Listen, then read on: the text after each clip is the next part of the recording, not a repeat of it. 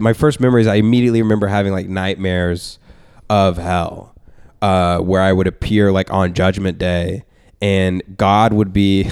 this is so. This is so morbid. I just realized this. God in my nightmare would be. Um, the lamb. Do you remember that TV show that was the little lamb, the little uh, puppet lamb? No. What was that show? It was. Um, but so that was the TV show I was watching at the time. I was Right. very young. It's this little baby lamb, but that was, it was like a pup, like a hand puppet, or yeah, like, like, a, a, hand puppet lamb thing. Okay. Um, but that was Jesus, and then God was this thing that I couldn't really see this bright light. Right. And they would, it was just me- me in the dream. I would be before God on Judgment Day in front of everybody as as like a kid, Yeah. and I would just get sent into the dark, the big dark void that was left of him, like getting shot into it, and I would just like wake up.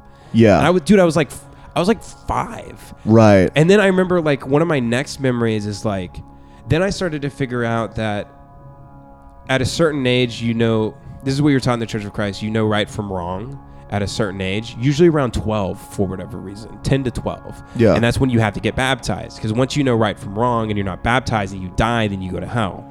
So I remember as a kid, like being like six, this was, we had moved to Big Spring, Texas at this point. I remember realizing that if I died, I would just go to heaven, and that was like the goal. So I, I don't tell a lot of people this, but I legitimately like took a like a piece of my toy and put it in my mouth, and I was like, I should just try to swallow this and choke on it, so I'll die and go to heaven.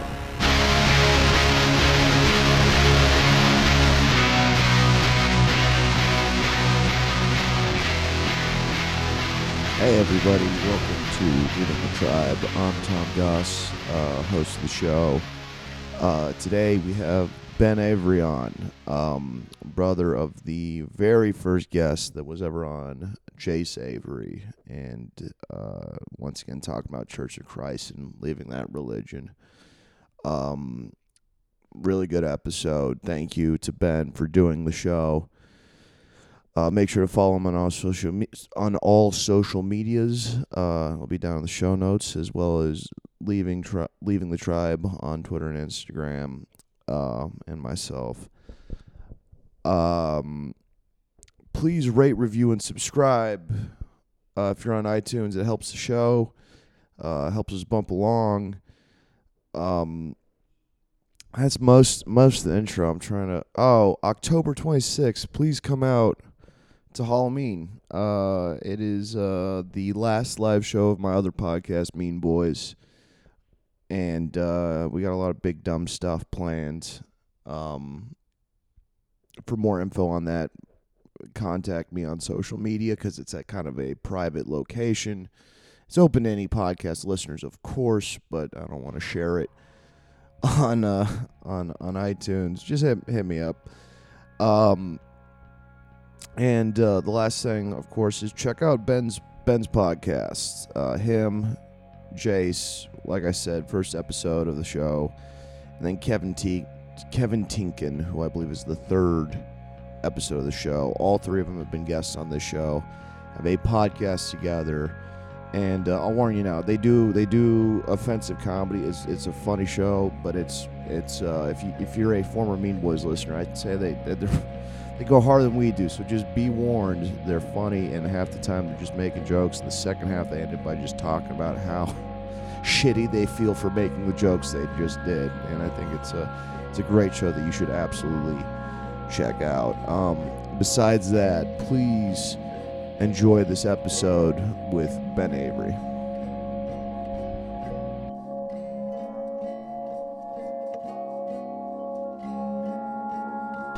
Yeah, I've wanted to. I want. I've actually. I wanted to uh, have you on for a while, but I didn't think you would want to do the show Why? because you're like you're a very uh you're a bit first guy, and this isn't really like like there are funny moments on every episode, but it's not like a comedy podcast. And I actually I respect people who are that way. I was that way for a long time.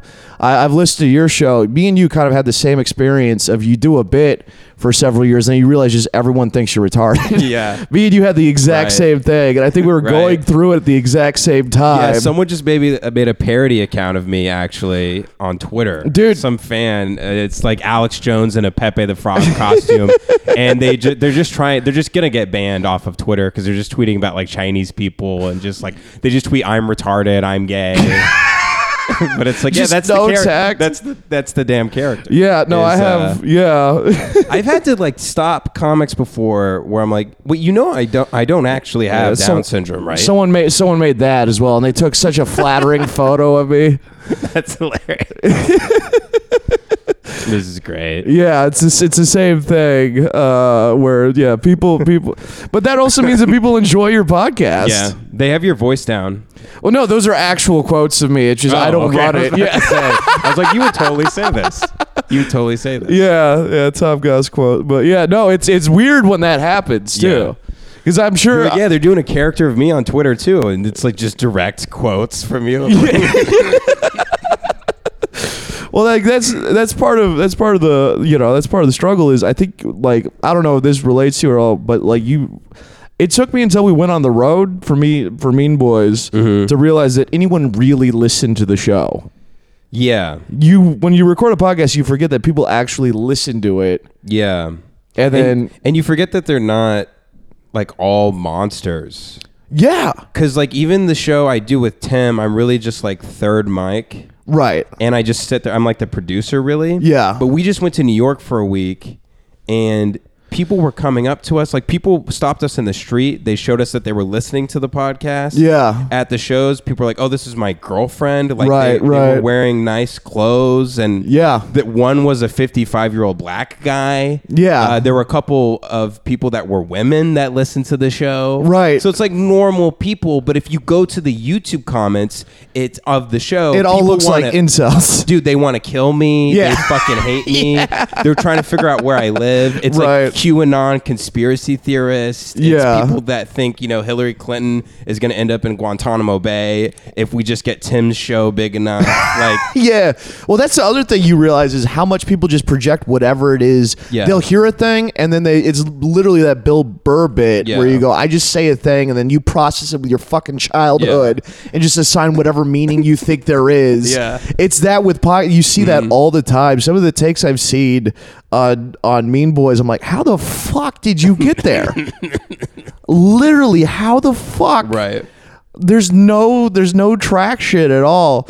And it's They also just hear it through their filter, you know? yeah, and it's also a thing where like you you also look at some of the comments for I'm sure like Tim's show and you're Yeah. like I also wonder how many of those people are doing bits if they're trying to be funny and they don't know That's a lot of it. Yeah. It's it's, it's like uh, how kids will seek attention in a negative way. to Exactly. attention from their parents. It's the same Yeah. shit where they just like set the oven on fire and they're just so their mom will look at fucking look at them. Yeah, no, there was a there was a dude there was a dude who did exactly that in an early area, and this is before we had really anyone tweeting at us, and he just every once in a while he just tw- tweet rape threats at me.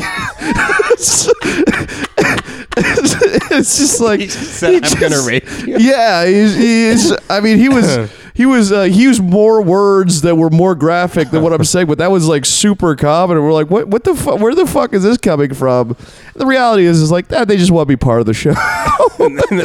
in some way. we gave them healthier outlets to do that, but Right. y- you know, like it's it's the brain gel people it's been interesting because we started this two months ago and now we're getting messages pretty frequently and which is awesome. yeah it's cool um, it seems most of the people that listen to it they uh, they just want to kill themselves Yeah, you know yeah, I mean? yeah. That's the Mean Boys demographic as well. they're just like you know I hate my life and uh, the modern condition Yeah. sucks and my job sucks but what are you gonna do and you guys make me laugh really hard and Yeah. people look at me strange when I'm listening to the podcast because Right. I'm laughing but Yeah. like it's my you know it's it's it's um I was telling you off mic I was like it's weird because there's so many they were in a podcast boom so you, you think you wouldn't get a signal putting a Right. podcast out but uh, it seems that um, you know if it's actually funny or if it's actually good people people will, and people will give your podcast a shot Yeah. then they'll keep listening to it yeah, so some of them will, some of them won't. But they it's, it's not for everyone Right. Yeah, but people people thought that five years ago, like when when we were like. I, I remember that being a discussion in the early days of me, and that's before I was on the show full time. But like, like, does any can you even have a successful new podcast? Yeah. because that was kind of the mentality, at least in LA. people say like, "Oh, you should have started this four years ago if you to exactly be successful." and Yeah. people are going to say that four years from now and four years after that until Yeah.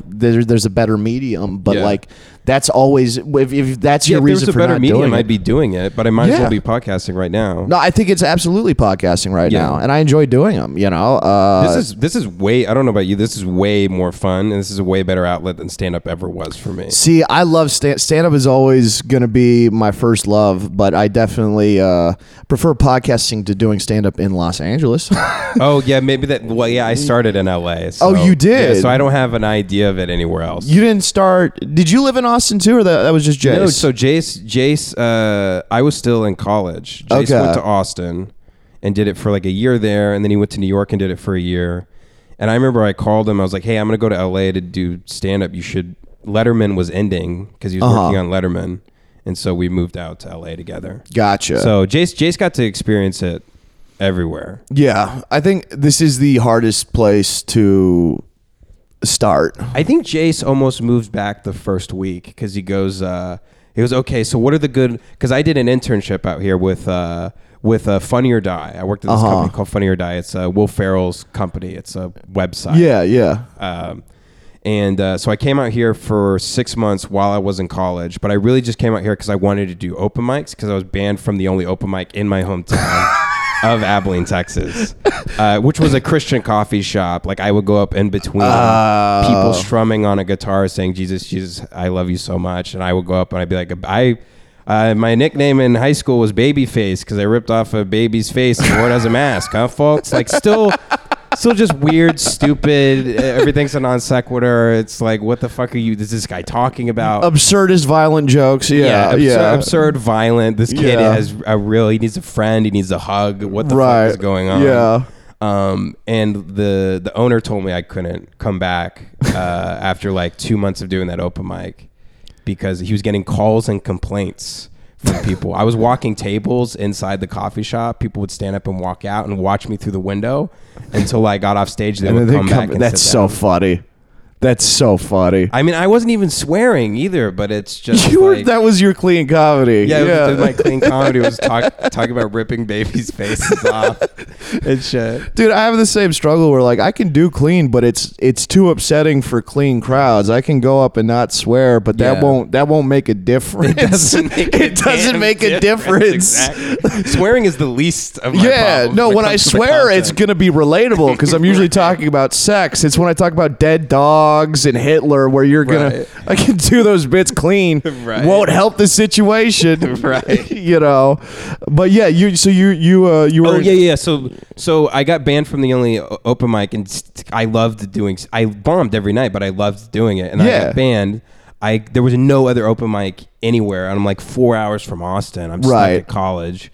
So I end up uh, figuring out a way to get out here for six months and get this internship, which is like college credit. Right. And I took like some film classes for electives or Gotcha. whatever. But the whole thing, and I love writing scripts and doing all that shit. But the whole thing, the whole reason why I came out here is because I just wanted to do open mic. Yeah, you needed you needed more open mics to get banned from. Yeah, I was just dying. I was still writing material. Yeah. I but there was no way I could perform it anywhere. So that's and I'm not going to give you my whole like how I got into stand up spill, but I'm telling you this because then I came out here and that's when I met um I that was like 2014. So it's so interesting. Like I knew Mike Menendez immediately, Yeah. and like Jack Nye and Jamar Neighbors, Yeah, and, like, I love those guys. stuff. Yeah. and they probably don't remember me. I was bombing horribly, and that's why I Right. met, like Quincy, and we would drive around and do mics and shit. And I'm trying to think who else, but so I knew all the open mics, right? So okay, so two years, I have to go back and finish my degree, Uh-huh. and then when I tell Jace to come back out to LA.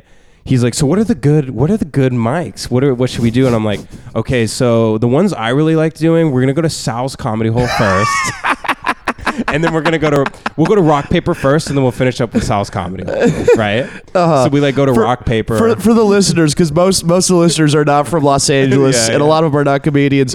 He just named the two graveyards of comedy. The two One- worst places to do comedy. One was a, a coffee shop where an angry Arabian man would scowl at you while you screamed at his customers.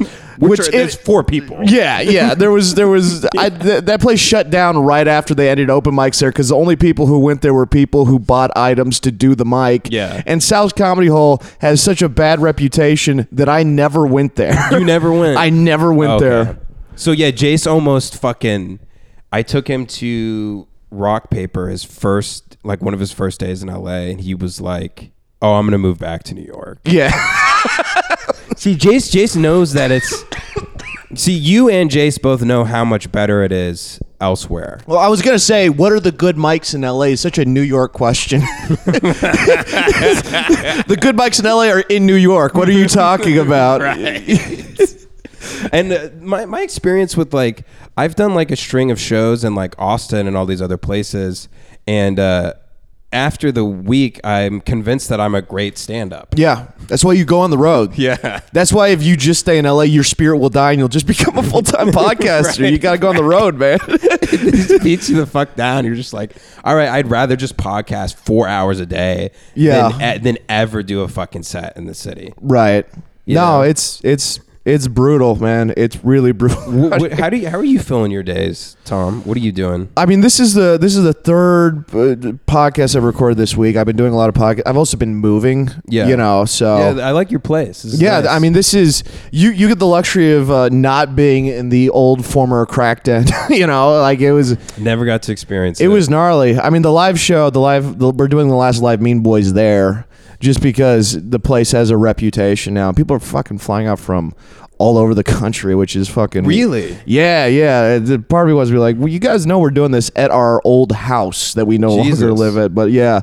That'll be fun, but yeah, no. This is, uh, I mean, a lot of a lot of my days have been spending. I've, I've been, I mean, it was moving, and then it was, you know, I've been podcasting a lot this week, and then uh, this is the first time in in months I've been able to get on stage every day this week, which is fucking, That's great. you know. Um, but uh, yeah, it's been a lot of it's a lot of this stuff. Uh, but yeah, your brother, by the way, for for people who who aren't familiar, Jace, yeah. your brother was on here. Was the very first episode.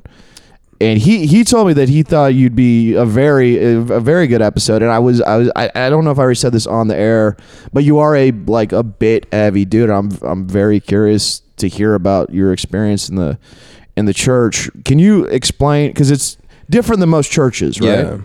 What how is it how is it different? Well, I guess Jace already told uh, the listeners what the church was like. I right? want to hear your perspective though. So, so this is the interesting thing coming into this because sometimes me and Jace will rehash memories. Yeah. And they're like, okay, so one of the biggest fights me and Jace ever got in Uh huh. uh, was one morning, and me and Jace, me and Jace became friends five years ago. Which I think is so funny. You guys hated each other as kids. Yeah, we hated each other. Why? Um, no one in my family is is like close. Like everyone, and when you're raised in that Christian environment, it goes two ways.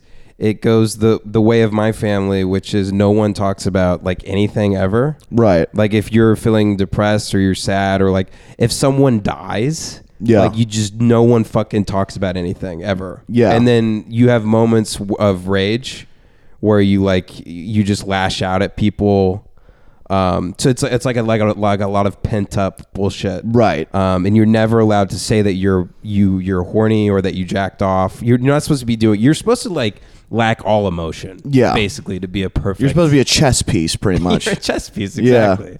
Um, and it so it can go that way, or it goes the other way, which I always thought was weird growing up in church. It was the family that loves each other, yeah. where they would like all kiss each other on the lips, and like they're they're they were best friends with their brothers and sisters, and they were best friends with their mom and dad, and Uh-huh. they all wore suits and. Every it was like fucking family circus. They look like a perfect family from the outside. Yeah, so it can go either one or two ways uh, with that. Um, I'm sorry, what was you? Oh, so okay, so so um, my one of the biggest fights me and Jace Jace got in. This is this we fucking hated. We slept in the same room, dude, Uh-huh. from the time we were very little Yeah. till the time Jace went to college. So we slept we slept in the same room together for like 16, 17 years. Uh-huh. Like right next to each other. Um and he just he always he just hated me and uh, I would I always wanted his accept his acceptance, but I didn't I was like I lacked empathy and I was like a troll. Right. Like when Jace was like a big kid, like I would just go up to him and like honk his titties. but I, like in my mind, I just thought it was funny. Right. But like I didn't. I was like. Was this there little ever fucking fist fights after sociopath. that? Yeah, he. I mean, Yeah. he- but here's the thing, J- Jace. I I didn't have a growth spurt till I was like 16 or 17. Like I was Okay. a short kid. Yeah. And Jace was a big motherfucking guy. Yeah. I mean, football uh, lineman, the whole fucking thing. Right. He was a huge kid, so he didn't really know his strength. Yeah. So even one of the biggest fights we got in, and this is why I brought this up. One of the biggest fights we got in was like in the morning before we were gonna go to school. You know, he's driving me to school. I'm like a sophomore, he's a senior, and I just like go up to him, and he has, and this is how I tell the story. Okay. I go up to him, and he's he's making buttered toast, right? Uh-huh. And I just take one of his pieces of toast, and I just look at him, and I I bite the toast. Uh-huh. And he slaps it out of my hand, and he pushes me on the ground. I get up, try to swing on him. He gets me. He hits me. He gets me on the ground, and he starts. We have these. We have these concrete floors, and he's just like pushing my head into the concrete, basically trying to make my head like explode, like Game Uh-huh. style. Yeah. And my mom's like, Jace, you're gonna kill him. Stop. You don't know how strong you are. You're gonna fucking like. Well, she didn't say fuck it, but she's like, Right. kill him." And he just like got off, and he was like, like came out of his like his haze, you know, and he just Yeah. like grabbed his keys and his wallet and just ran out the door and went to school. Um, but like, and I just got up, and my mom was like. You know, you need to be nicer to your brother, and he's going through a lot and all this stuff. But the way Jace tells the story is that he instigated the fight. Jay, the way Jace tells the story is that he says I had the toast and he took it from me. So here's the interesting thing, Tom. About, That's so fucking funny. Is you guys are fighting over who was the bigger ass? yeah, that, that's the dude. That's the funny thing is like me and him, we just have so much fucking self hatred. Yeah. that the way we tell the story is that we are the asshole. I- in the story, I'm the asshole that instigated the fight, and in his version, he's the asshole who instigated the fight. That's such a weird. Yeah, that I mean that is that is unique because it's complete opposite for most most siblings. Um, yeah, where the other person just plays the victim when they tell the right. story. You started it. I finished. You know that Right. kind of mentality. What? Um, that's super interesting. It's just that's very telling of like our psychological makeup and stuff. Yeah. like the deep, like the deep, like we. I I don't want to speak for Jace, but like I feel like a giant loser. I feel like a piece of shit. I Uh-huh. hate every thought I've ever had, everything Right. I've ever made. And these are all things that Jace has said publicly about himself too. So I don't think that's really talking for him. so that's why I'd rather you know just make bits about like what if Hitler was 500 pounds, Right. Because the alternative, Brave Hitler. Yeah. exactly. yeah. No, that's that's inter- okay. Yeah. And, Um, and Jace goes the other way. Like I'm very I'm very closed off as a person. I don't like letting people close to me, and people that are close to me, I still don't open up to. Sure. And that's a way to keep people, uh, uh, you know, at a distance from me.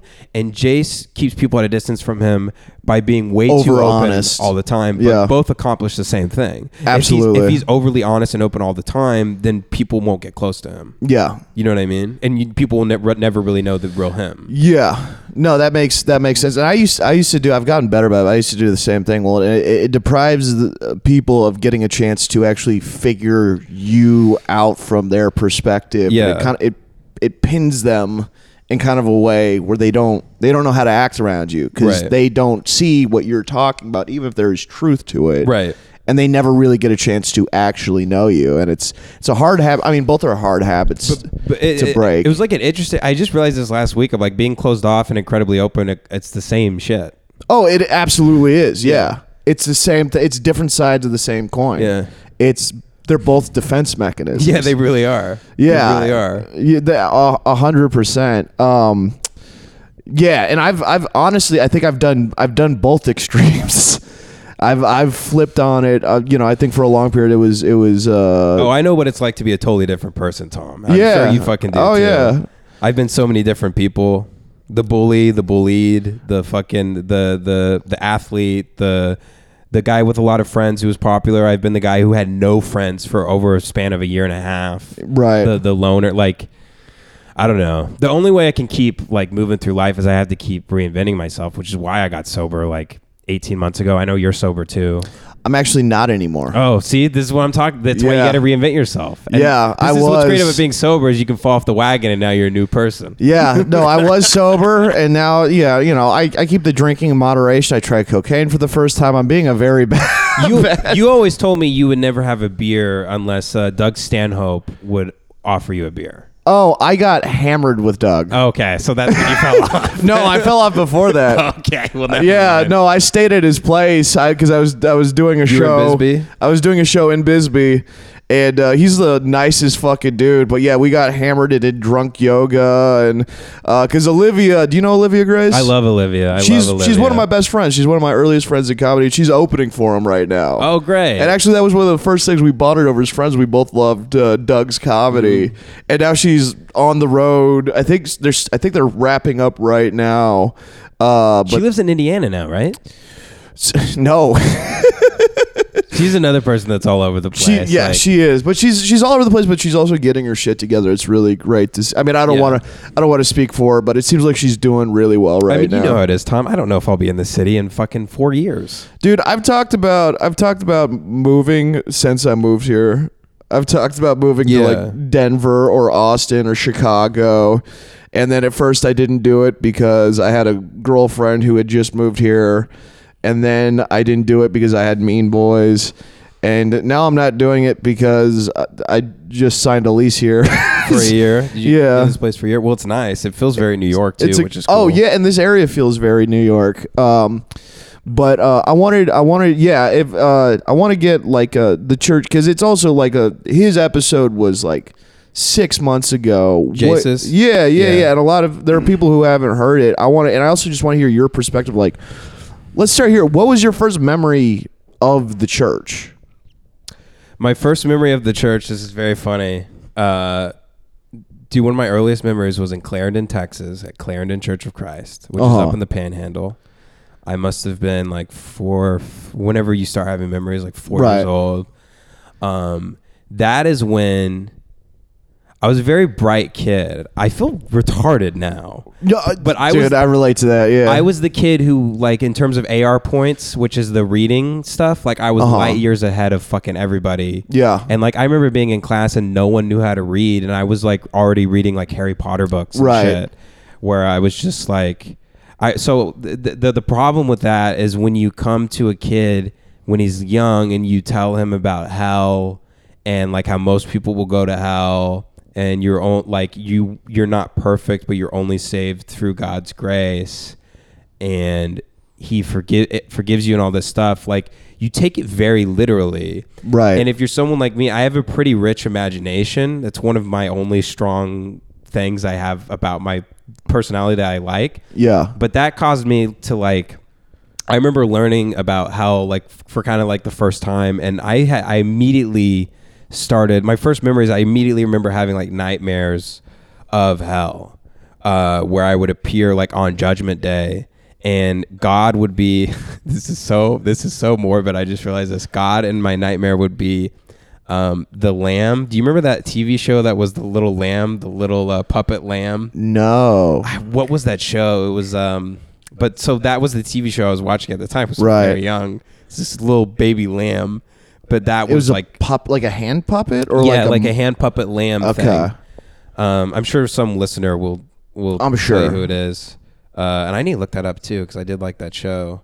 Um, but that was Jesus, and then God was this thing that I couldn't really see this bright light right. and they would it was just me- me in the dream i would be before god on judgment day in front of everybody as, as like a kid Yeah. and i would just get sent into the dark the big dark void that was left of him like getting shot into it and i would just like wake up Yeah. and i would dude i was like i was like five right. and then I remember like one of my next memories is like then I started to figure out that at a certain age, you know, this is what you're taught in the Church of Christ, you know right from wrong at a certain age, usually around 12 for whatever reason, 10 to 12. Yeah. And that's when you have to get baptized because once you know right from wrong and you're not baptized and you die, then you go to hell. So I remember as a kid, like being like six, this was, we had moved to Big Spring, Texas at this point. I remember realizing that if I died, I would just go to heaven, and that was like the goal. So I, I don't tell a lot of people this, but I legitimately like took a like a piece of my toy and put it in my mouth, and I was like, I should just try to swallow this and choke on it, so I'll die and go to heaven. And how old were you? This must have been 1999 Uh-huh. or 98, so I was like six years old or seven years old. And you had that suicidal impulse. Did Yeah, you tr- try yeah. to swallow it, or did I you? put it in my mouth and I tried to swallow it and I just couldn't do it. I was, like, I mean, it would take a lot of guts to kill yourself at seven. Right, Good right. Lord. I'm glad I didn't do it. yeah. But like, I remember spitting it out and being like, oh, that was weird. Like, why would I try to do that? Like, you know, or whatever. But that was like my. When you start piecing together all these memories and putting them together, you're just like, oh no, it makes sense that I'm uh, like podcasting Yeah. right now. Yeah, or yeah. it makes sense that I wanted to get up in front of strangers and beg for their approval Right. every night. No, for, for, no sure. money. Yeah, for sure. When you when you when you try to swallow it, were you like as a kid? Do you remember like did you want to die or you just didn't want to go to hell? It was like I was just so terrified of hell. Yeah. Um, and this is gonna sound pretentious, but I read that book, A Portrait of the Artist as a Young Man, yeah. by uh, James Joyce, which I hate. I hate James Joyce, but that character Stephen Dedalus, um, the character throughout the book is like he's very interested in art, um, and poetry and stuff, and he just has like nightmares of hell. And he just prays before he goes to bed, and every time he sins, he would stop and he would pray, and he he really struggled with like like uh, sexual thoughts and and like lustful thoughts, and he would just have nightmares of hell all the time. And he was just afraid he was he was gonna like you, you're told it's come like a, it comes like a thief in the night. Right. it comes like a fucking thief in the night and then and then it's just all fucking over um, but I really related to that character and then it flashes forward in that book in the last chapter to him he's all grown up and he's like he's a dick he's like a liberal arts bullshit atheist Right. guy and he's like very closed off to the, to the world and stuff um, but uh, that that's kind of that that character like really Super hit the nail on the head, and it also comforted me to know that this has been going on for like hundreds of years. Yeah. No, I mean it it has been. I think it's more like prevalent now than it's ever been. But yeah, I mean since There's a lot of ex-church people, dude. I looked up uh, people that have left the Church of Christ, and dude, there are support groups like they do for like like rape victims and stuff. yeah, people meet up that have been like that have left the Church of Christ because it's it's hard.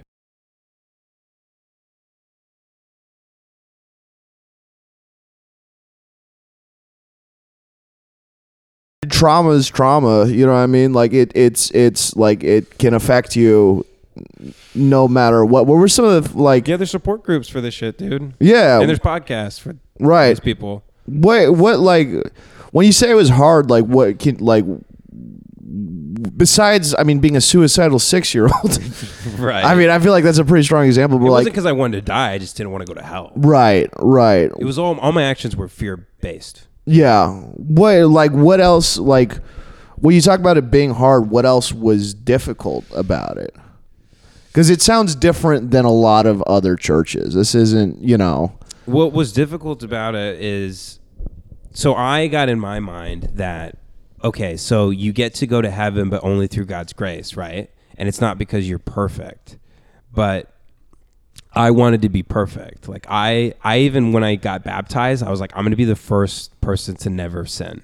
Yeah. Like I'm like, once I get baptized, I will never sin again for the rest of my life, which is like cr- crazy. That's Yeah. insane that I had that thought. But I even remember being like, it's dude, it's this cycle that I got in at a very, very young age. Right. Where I'm like, okay, so I'm like, okay, so I have to be perfect. So I'm on my journey. I have to be perfect. And then I sin. So then I sin, I have to ask for the forgiveness of God. And then I have but but now I'm gonna try to be perfect again. And then I fuck up and I have to I have to ask for forgiveness again. It was just this fucking brutal cycle of like you masturbate, then you have to you have to pray about it, and then or you lie to someone, then you have to pray about it. It's like this continuous thing that was like I mean trying like putting the the weight of that on a kid to like feel like he had and maybe I just put this on myself, but this was the impression I got that I had to be fucking like sinless Right. and perfect and whole and pure is like I mean, it's the weight of the fucking world on a, a child. Yeah, and especially with the stakes of The stakes are the highest stakes possible. yeah, and that was that's why I'm kind of the way I am too because I didn't really give a shit about anything else. Right. Like I didn't care about clothes or or uh, like the way people interacted or like the way people felt. Right. It like made me almost like kind of a weird like like it made me like lack empathy in this weird way. yeah,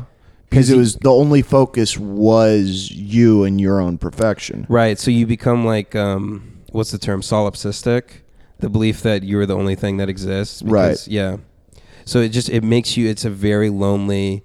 I was very angry all the time. I was very bitter. I hated myself a lot, and it was just because I felt like. I just never felt like I was enough. I always felt like totally fucked. Yeah. Totally fucked. Were there any like specific moments where you didn't feel that way, where you felt like, okay, this this will be, this will be enough, or it was just constant? No, It was constant. it was constant. Yeah, it's constant because it's not even like a three second window. Because I was taught, dude, I was taught that this life didn't even mean anything. Right. It was all about like It's just a you know, At the end trial. of the day, are you going to go to heaven or not? Right. You're going to go to heaven or hell? And very, few, I was told very few people go to heaven, and that was a hard thing to grasp. I'm like, so grandma and grandpa, they don't go to church. Yeah. On my mom's side, I'm like, holy shit, they're going to hell. I'm like, that sucks. Right. What the fuck? Yeah. It made me sad. Oh, of course. Like I was like, you could like look down from heaven and see your loved ones like burning in in a in a fire. That's just that's just heaven is just watching your your your parents get lit on fire for each. You're just I'm sure eating a fucking perks. Wetzel's pretzels, watching your family get torched. That's heaven. yeah, heaven is just like standing. Heaven is just watching the towers fall. Right. Like in New over, and over, and over Yeah. Yeah. No, that, that's. I mean that that is an interesting. That's. I I've thought about that too. I don't think about this stuff as much because I wasn't I wasn't raised Yeah. Christian, but that is a weird kind of like you can basically you have box seats to you know the loved ones with shortcomings Right. damnation. you know, uh, it, it- it's a weird a weird thing where they're like no, it's still heaven even if you see them, you know. Um and you believed in all this sh- like shit fully. You were full in. Tom, I was so bought in. I was so bought in. And here's what I realized like leaving the church. I was like, oh, a lot of people that are in this, they don't fucking believe any of it. Yeah. Why did I buy it? Like, why didn't anyone set me down and be like, hey, you know, you know, this, this isn't It's real. also a social thing. Yeah. Yeah, you know, this is like we just do this because it's like a community thing, and like this guy on the city council goes to this church, and I'm trying to move my way up so I can be mayor. So Right. that's why our kids go here, and that's why I pretend to believe in this stuff, so I can get close to this family and go to after church events with him and meet him and his wife and Right. climb the ladder. Like, like I wish someone set me down and they're like, you don't really believe in any of this, right? Right. Um, which I would estimate, Tom. I would estimate it's like half. Yeah. I would estimate it's like half of the people I went to church with don't believe in any of it. Yeah. Did your or they just don't really give a shit. right? Do your your family believed in it though? My dad really did. My mom was an atheist when they got married, and my dad Interesting. converted her. Uh huh. Yeah. Uh, but my dad is still like, t- he still sends me Bible verses and stuff. Yeah. They were, re- I mean, they were really upset when I left the church. Uh huh. Really upset. That's like the big. So like when when I finally left the church at like 2021, like I didn't believe in it for a while at that point, like probably like a year and a half, 2 years. And the reason I left is because so it's kind of a strange situation. I was going to a private Christian college in my hometown. Um, I didn't even want to go to college. I I told my mom I was like I I just want to go. I want to move to LA and just get a job. And it was Right. just because I wanted to do comedy. Yeah. Um, she was like, "No, you need to go to college. Like, please do this for me." And I was like, "Okay, Christ, I'll go." Before that happened, before you, you Yeah. kind of reached this point, Yeah. did your uh, faith had your faith been wavering at all, or you were still all in this whole time? Just all in. You're still all in it at all this in. point. I was Okay. preaching. You were preaching too. I was preaching. Yeah, me and Jace were both preaching. We would preach at this um, at this nursing home. Yeah. called Royal Estates, um, and we would. I mean, the amount of community service hours me and Jace racked up by the time we were 16 is like crazy. Like- Uh huh. I mean, thousands of hours of Yeah. like giving these people communion, praying for them, offering them service, uh, leading worship, um, like writing sermons and like performing them for them.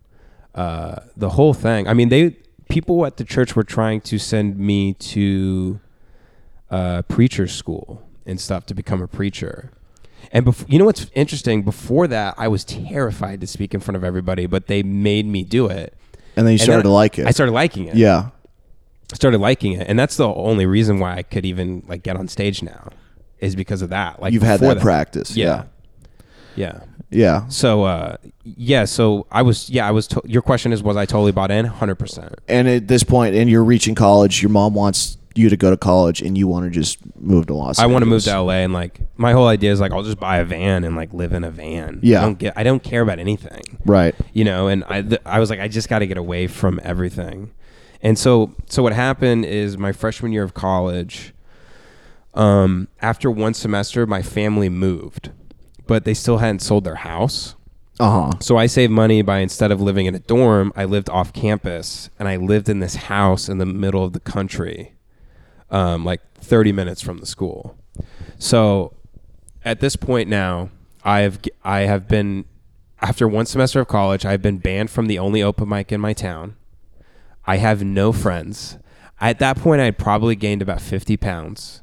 So I was much heavier than I was. I didn't even realize I was gaining so much weight. Yeah. You Um, never really do. No, you don't. You wake up one day, you're like, oh, what the? F-? You see a picture of yourself. Yeah. go, Holy shit. yeah. Um, and I just, uh, dude, I didn't have a single fucking friend. I had nobody. And then I was still going to church, right? I had no friends, and I'm living now in my childhood home, and it is completely empty, except for one mattress upstairs and a little TV I have to, with my PS2, so I can like play DVDs of like The Big Lebowski or whatever Right, I was watching, right. or Reservoir Dogs or whatever. And um, that is when I started to like lose my mind Yeah. Because the only people that gave a sh- gave a flying fuck about me had just had just moved four hours away, Yeah. and everything that was left of my life that I knew was gone. And but now I'm in the skeleton of a of a place. Right.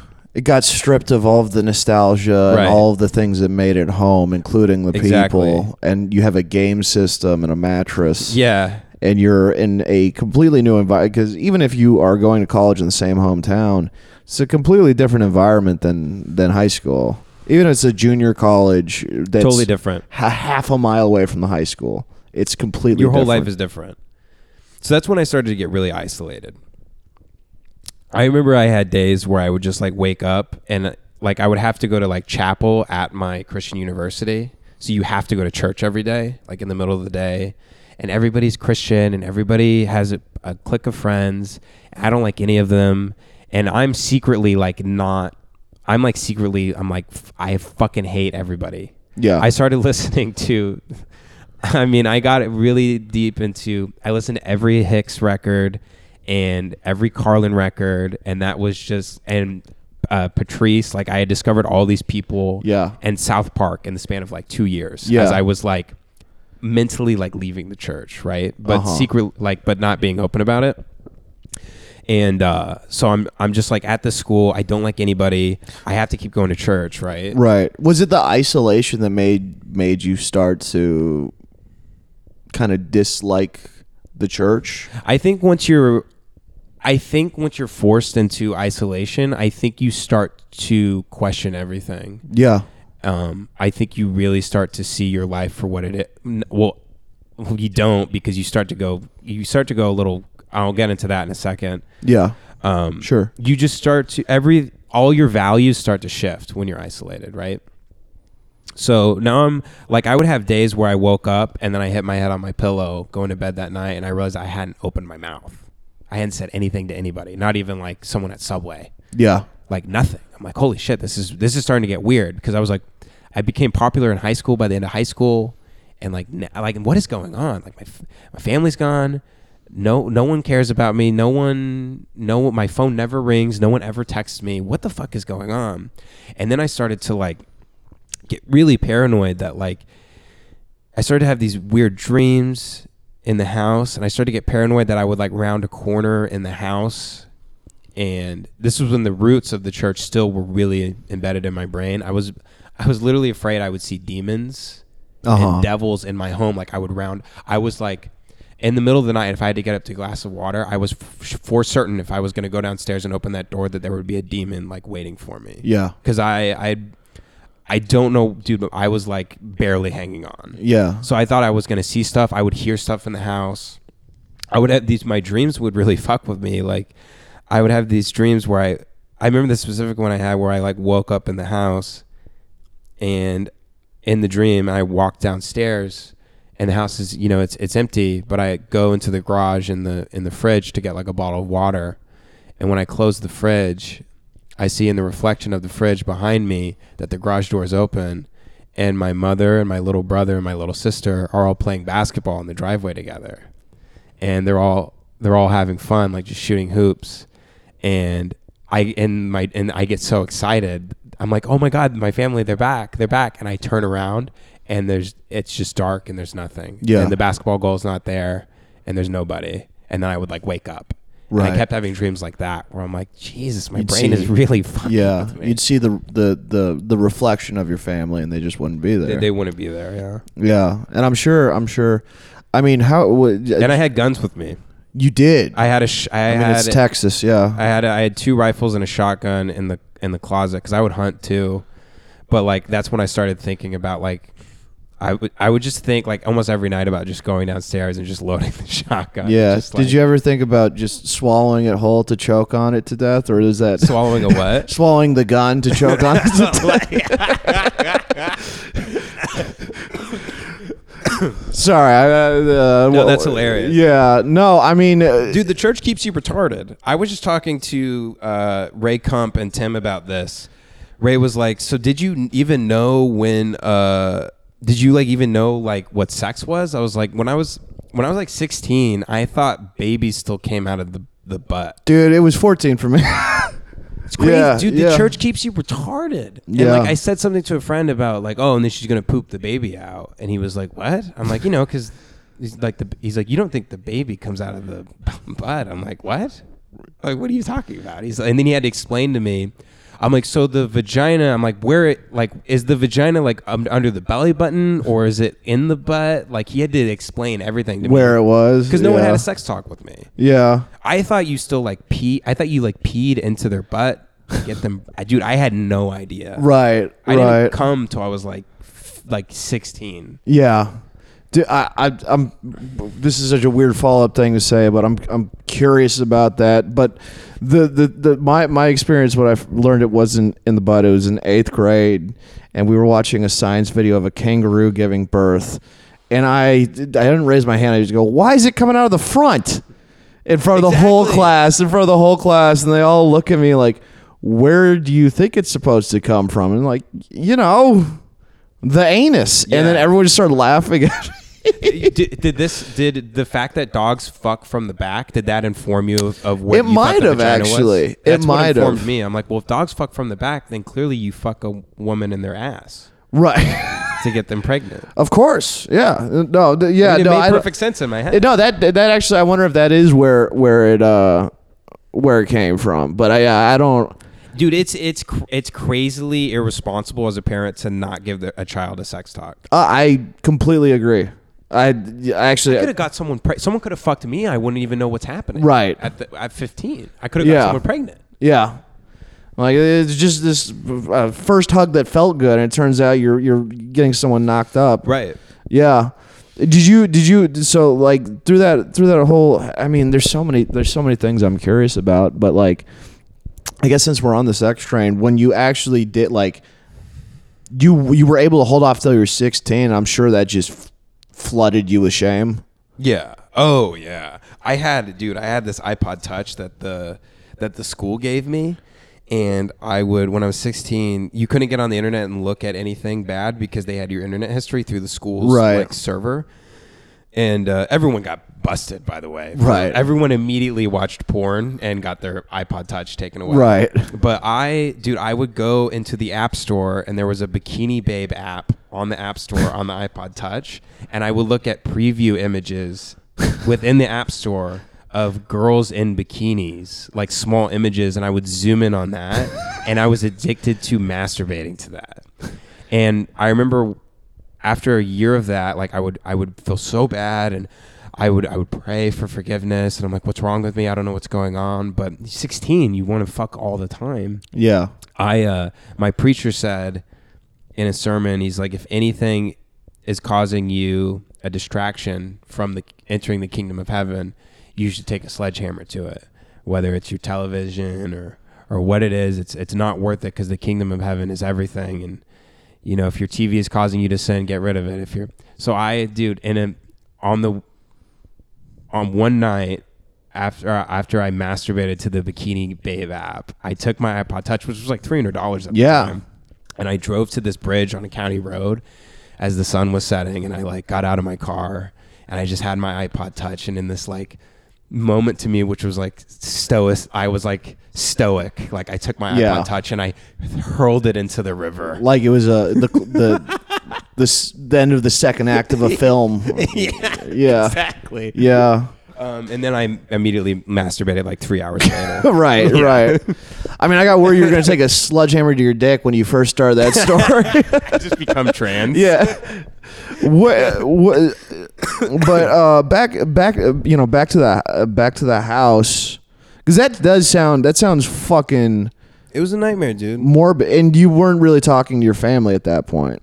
No, and that was when. So after like a couple weeks of being there, um, the first Sunday I woke up and I put on my clothes to go to church for the first time by myself without my family, and I put on my clothes and I just like, I just couldn't do it. Yeah. I just there was something about I just couldn't do it, and I got back in bed, and then after a couple days later, my dad started texting me. He's like, "Hey, uh, did you go to church on Sunday?" Like immediately, Right. I was like, "Oh yeah, I did." He's like, "Okay, well, you know." And then my mom told me that she's like, "Yeah, your dad called some people. They said they didn't see you at church and stuff." I was like, "No, I went. I went. Just lying." And then the Why? ne- Why did you lie? Why weren't you honest about it? um, because if I told them I didn't, because I wanted my dad's approval so bad, I still do. I still wish he would just like hug me and tell me he's proud of me, but that's never gonna happen. Um, like I recently got, I recently got engaged, and I thought they would be happy about that. And like I came home with with my fiance Katie, and my dad was like, "You sure you want to get married?" I was Do- like, do you- yeah. I was like, God damn it. Like I we just texted him. I was I was on a plane a couple months ago and as I was boarding, we had just told my family the day of the wedding. I was like, Yeah, it's April twenty fifth. It's this day. Um, and my dad wrote back in the group text, he's like, Oh, me and Ellen have a track meet that day. It's a regional track meet. And I was like, What the fuck? Like I was like, I, I texted him back. I'm like, I'm not moving the day of my wedding because you have a track meet. Like, Yeah. And my mom called me. She was like, "Your dad didn't mean anything by it." I'm like, "He's not even gonna come to the wedding because he has a track meet." And she was like, "No, he didn't mean that. Your father's stupid. You know how he is. Like, you know he wouldn't miss it. For- he doesn't give a shit. He doesn't care. Right. I just wish he would like fucking." Anyway, so that was a that was a tangent that I needed to go on. No, Apparently. no, absolutely. I mean that that's fucking. That's why I'm just not going to get married. I don't want to deal with that. They just don't care. They Yeah, don't no, care. that's but brutal. It's fine because I'm going to start my own family and love love my kid the way my dad didn't. I mean, know what that's the that's the healthiest. I think that's the healthiest reaction is like to. You can only like at the end of the day, you know. I really do feel this way about. I'd say 90 percent of parents. I think very few parents, and I don't know. I don't know your dad. I can't speak Yeah. to that, but I think very few parents come to this think world. Bobby Knight. yeah, He's a basketball coach, so just think Bobby Knight. Yeah, they very few people come to this world prepared to be parents.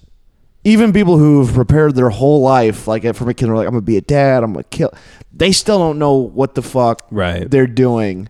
And I think, like, pr- I'm guessing having kids, whatever issues you had before, I think it just kind of puts a magnifying glass to it, because you're now in a partner with some other person who has their own issues Yeah. and you're dealing with those and then those end up getting projected on the kids and i think all you can really do is look at like the things that your family maybe could have done better and just gone oh, i'm not going to do it that way yeah.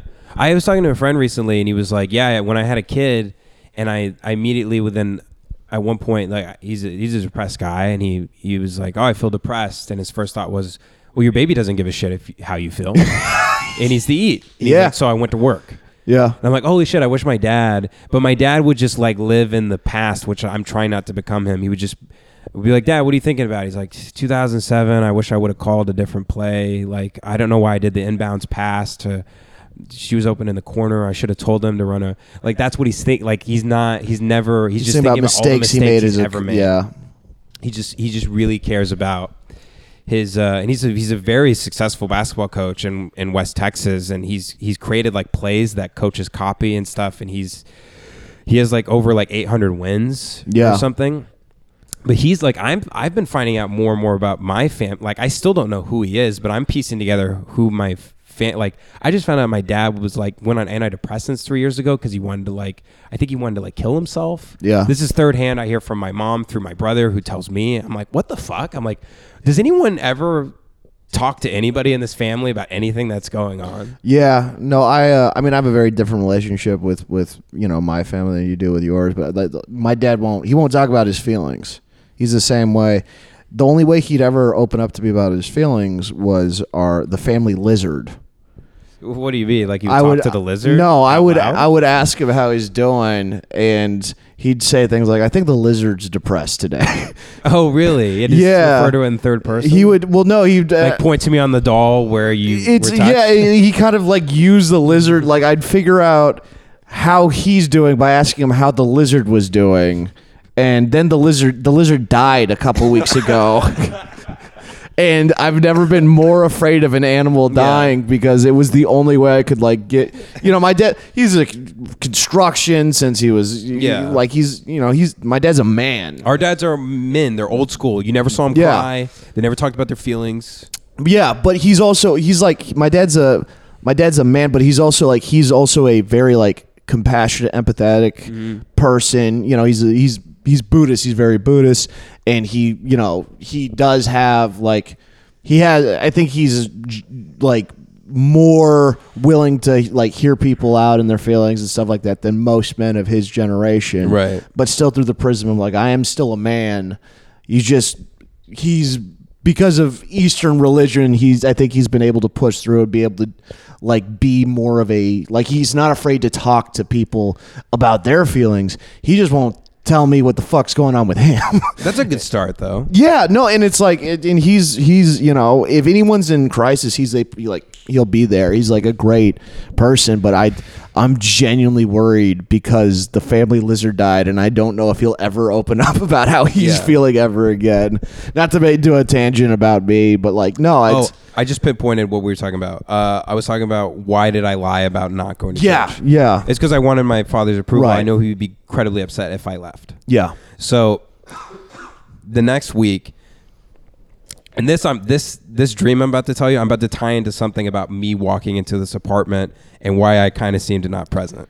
okay, Okay, so the next week, S- Saturday night, I go to bed, and I'm like, okay, I got to go to church in the morning, right? And I had when I went to bed, I had this dream. Let me see if I I wrote it down somewhere. I, I reread it sometimes just so because I know you recreate memories, and I want to remember exactly how it was when I woke Right. up and wrote it. But basically, the gist of the dream is I'm in this city like New York or something, and the streets are completely empty, and there's this storm coming, and I'm with my family, and you know something really bad is about to happen. This this giant storm, right?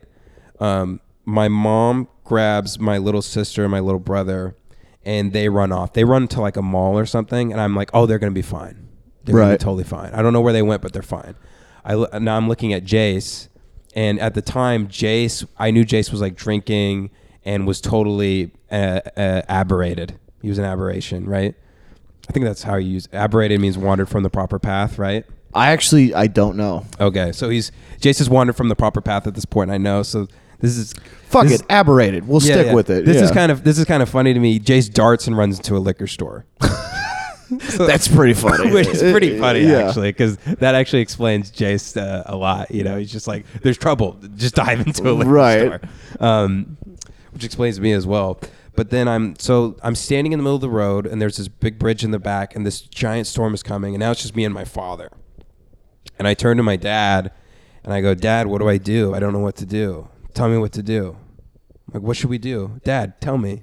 and I look over, and he's just at the median in the middle of this road, and there's this big, like, uh, big bushes and leaves, like something out of like the Lion King in the middle of this road, and there's just this beetle on this big green leaf, and my dad is just like letting this beetle run back and forth over his hand.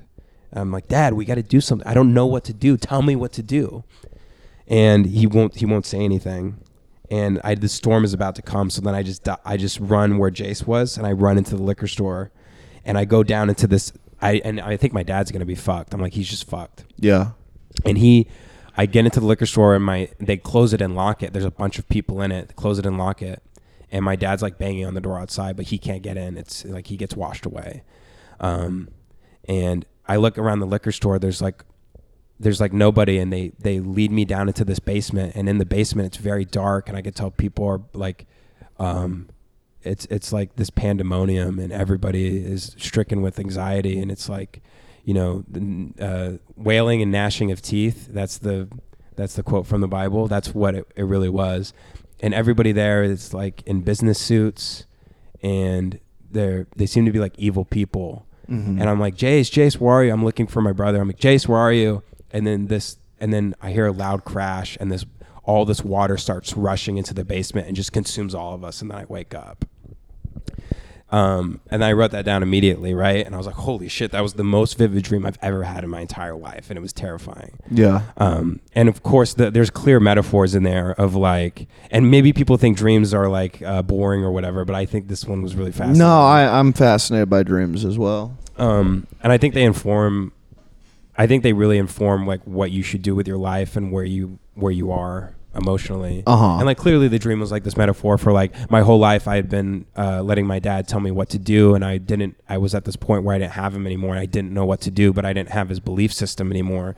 But I'm still like looking to him, like Dad, I want to make you proud. What do I do? What do I do? And he's just like, there's this wall between us, and he can't. He can't even see me. He can't even speak, and he's not even present. There's this big storm coming, but he's just distracted by this fucking bug. Um, but I wake up, I write the dream down, and I get dressed and I go to church.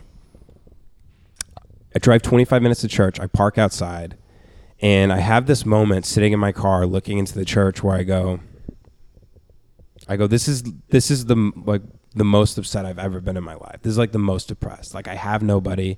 I can't do the one thing that I gave a shit about every week, which was this stupid open mic where I bombed. Right. I have no friends. I'm fucking fat now. Um, I don't have my family. I have nobody. This I was. I had this. thought, I was like, this is like the lowest I think I've ever been. And I had the thought. I go. I looked at inside the church as people were walking in. I go, that's the last place I want to be. That's the last fucking place I want to be right now. And then everything Why- clicked in my head. This is the thing. Everything clicked in my head. I go, wait, if this is my lowest and church is the last thing I, last place I want to be, then what does that tell me about church and my relationship Yeah, with church how it's and everything? affecting me. I was like, holy shit, this is the first place I should want to be if if the church is functioning in the correct way in my life. Yeah. Everything clicked, and I just put the car in reverse, and I drove home. I went back to bed, and I never I never went to church again. That was the last time I ever went. It was like done. Yeah. Um, and then there was a huge falling out with my family.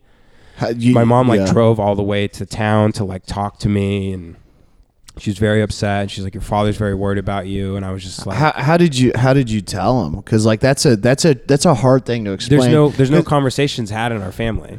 right. So they just found out because my dad kept calling everybody. Have you seen him at church? Have you seen him at church? And um, I just like want to answer his text pretty much. yeah.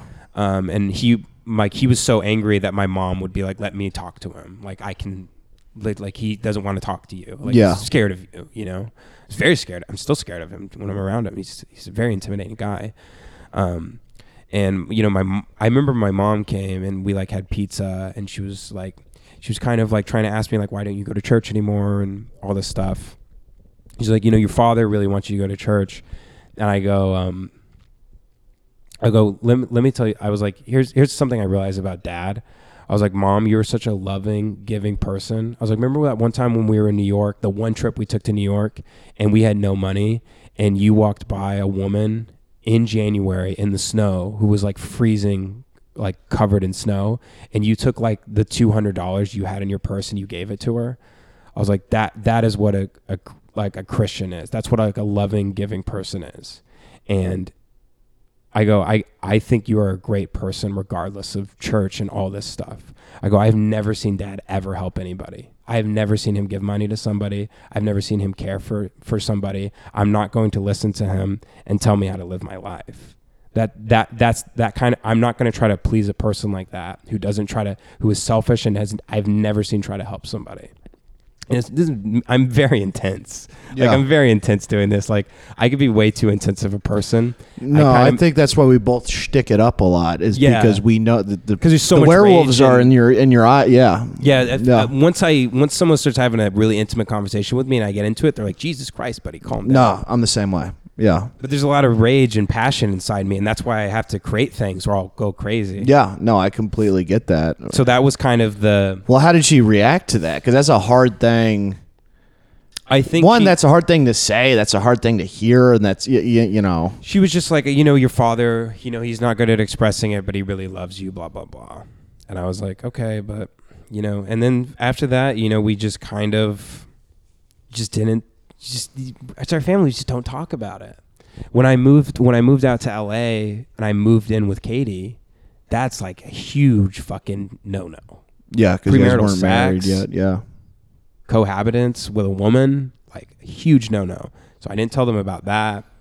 And like my mom came to visit me out here and she's like, Why did you not tell us that you were living with Katie and all this stuff? And I was like, I was like, I mean, what, I, what, do, you, what do you want me to say? You I, I there's want to no- hear about it. We don't have convers. We don't. Yeah, I mean, you you guys want me to go to church and, and like so we've never really had a conversation about since that we've never had a conversation about me not being a Christian or me not going to church or any of this stuff.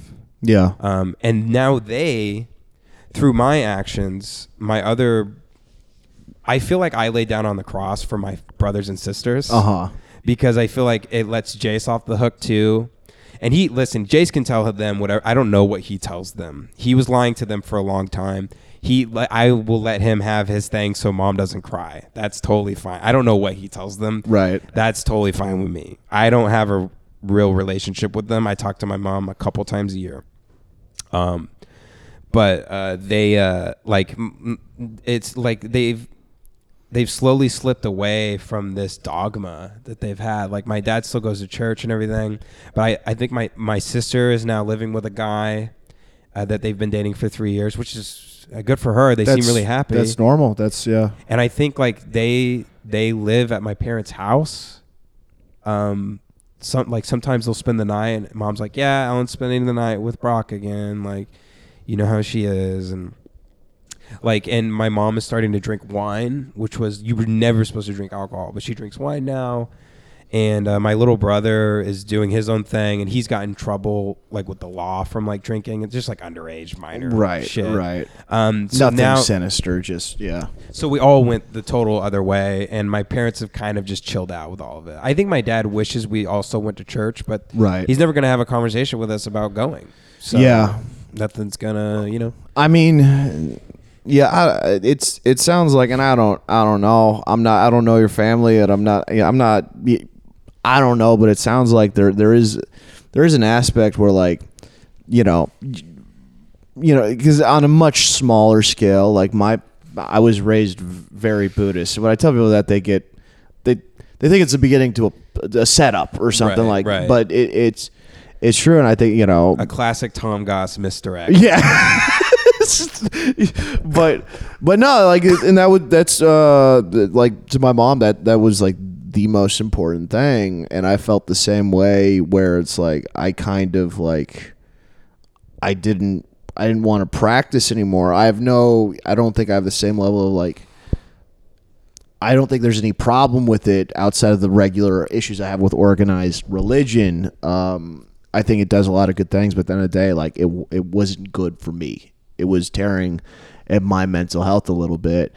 Even the Buddhist stuff, really? Yeah, yeah. I mean, and it gets really complicated in other things. Well, because I was also having psychotic breaks and stuff Right. like that too. Did, were you really resistant to it because you're not allowed to be an individual because you're supposed to be a, in a group? Like That might have been just be another face in the crowd. I was very right. pro it, and I still have a lot of beliefs that are that come from that, and I don't think it's all it's all you know it's all bad but like it was it was difficult trying to convince i still have conversations where i'm like you got to stop telling buddhist leaders to email me with you, you know i still have those conversations um uh but it's made like it was so much more intense for me than my siblings because i was the oldest and i th- sometimes you know and it's also like it's a it's a sliding scale and i think i think what parents realize is like the importance we're putting on this can break the relationship Yeah. with my child. I think that's a big part of it. At the end of the day, you know, as as many flaws as they have, I think, you know, they go, well, we don't want this to repeat with the other ones too. Right. You know, be- right. Like they saw how I reacted Yeah. to everything, and so that's why they. Maybe you're right about that. I, I, Yeah. I, I, I, I mean, once again, I don't know, but like that. Then they, they they probably do like if they chilled out for your siblings, they probably go. They probably to some degree feel like they lost their son. They go maybe the best way to do it is Yeah. to chill the fuck out. Yeah, for and the I think rest they of go them. to church with them sometimes still. So maybe that's like, okay, this is the best we can do. Is like they Yeah. still drink or do whatever, but at least they go to church with us. Yeah, there's still that family because and that's what church is supposed to be, and I think that's one of, you know, there is an aspect of that I miss even as as a you know like a former Buddhist is going with the whole family together to like we we went as a family to go pray and stuff, Yeah.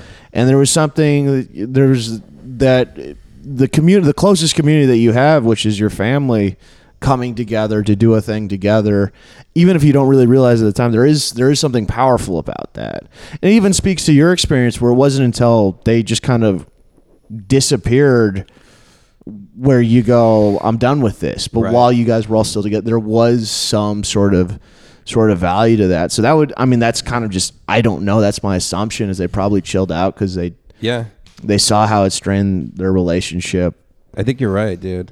Yeah, I think you're right. Have, what did you think it was before if you don't mind me asking W- what do you mean? like why do you think they chilled out for your siblings I think people just get old, dude. yeah It's like you see people like being very, very political now, and Right. they've been very angry for four years. And it's like, I, I meet some people and they've just chilled out. It's like, yeah, you can't be this mad forever.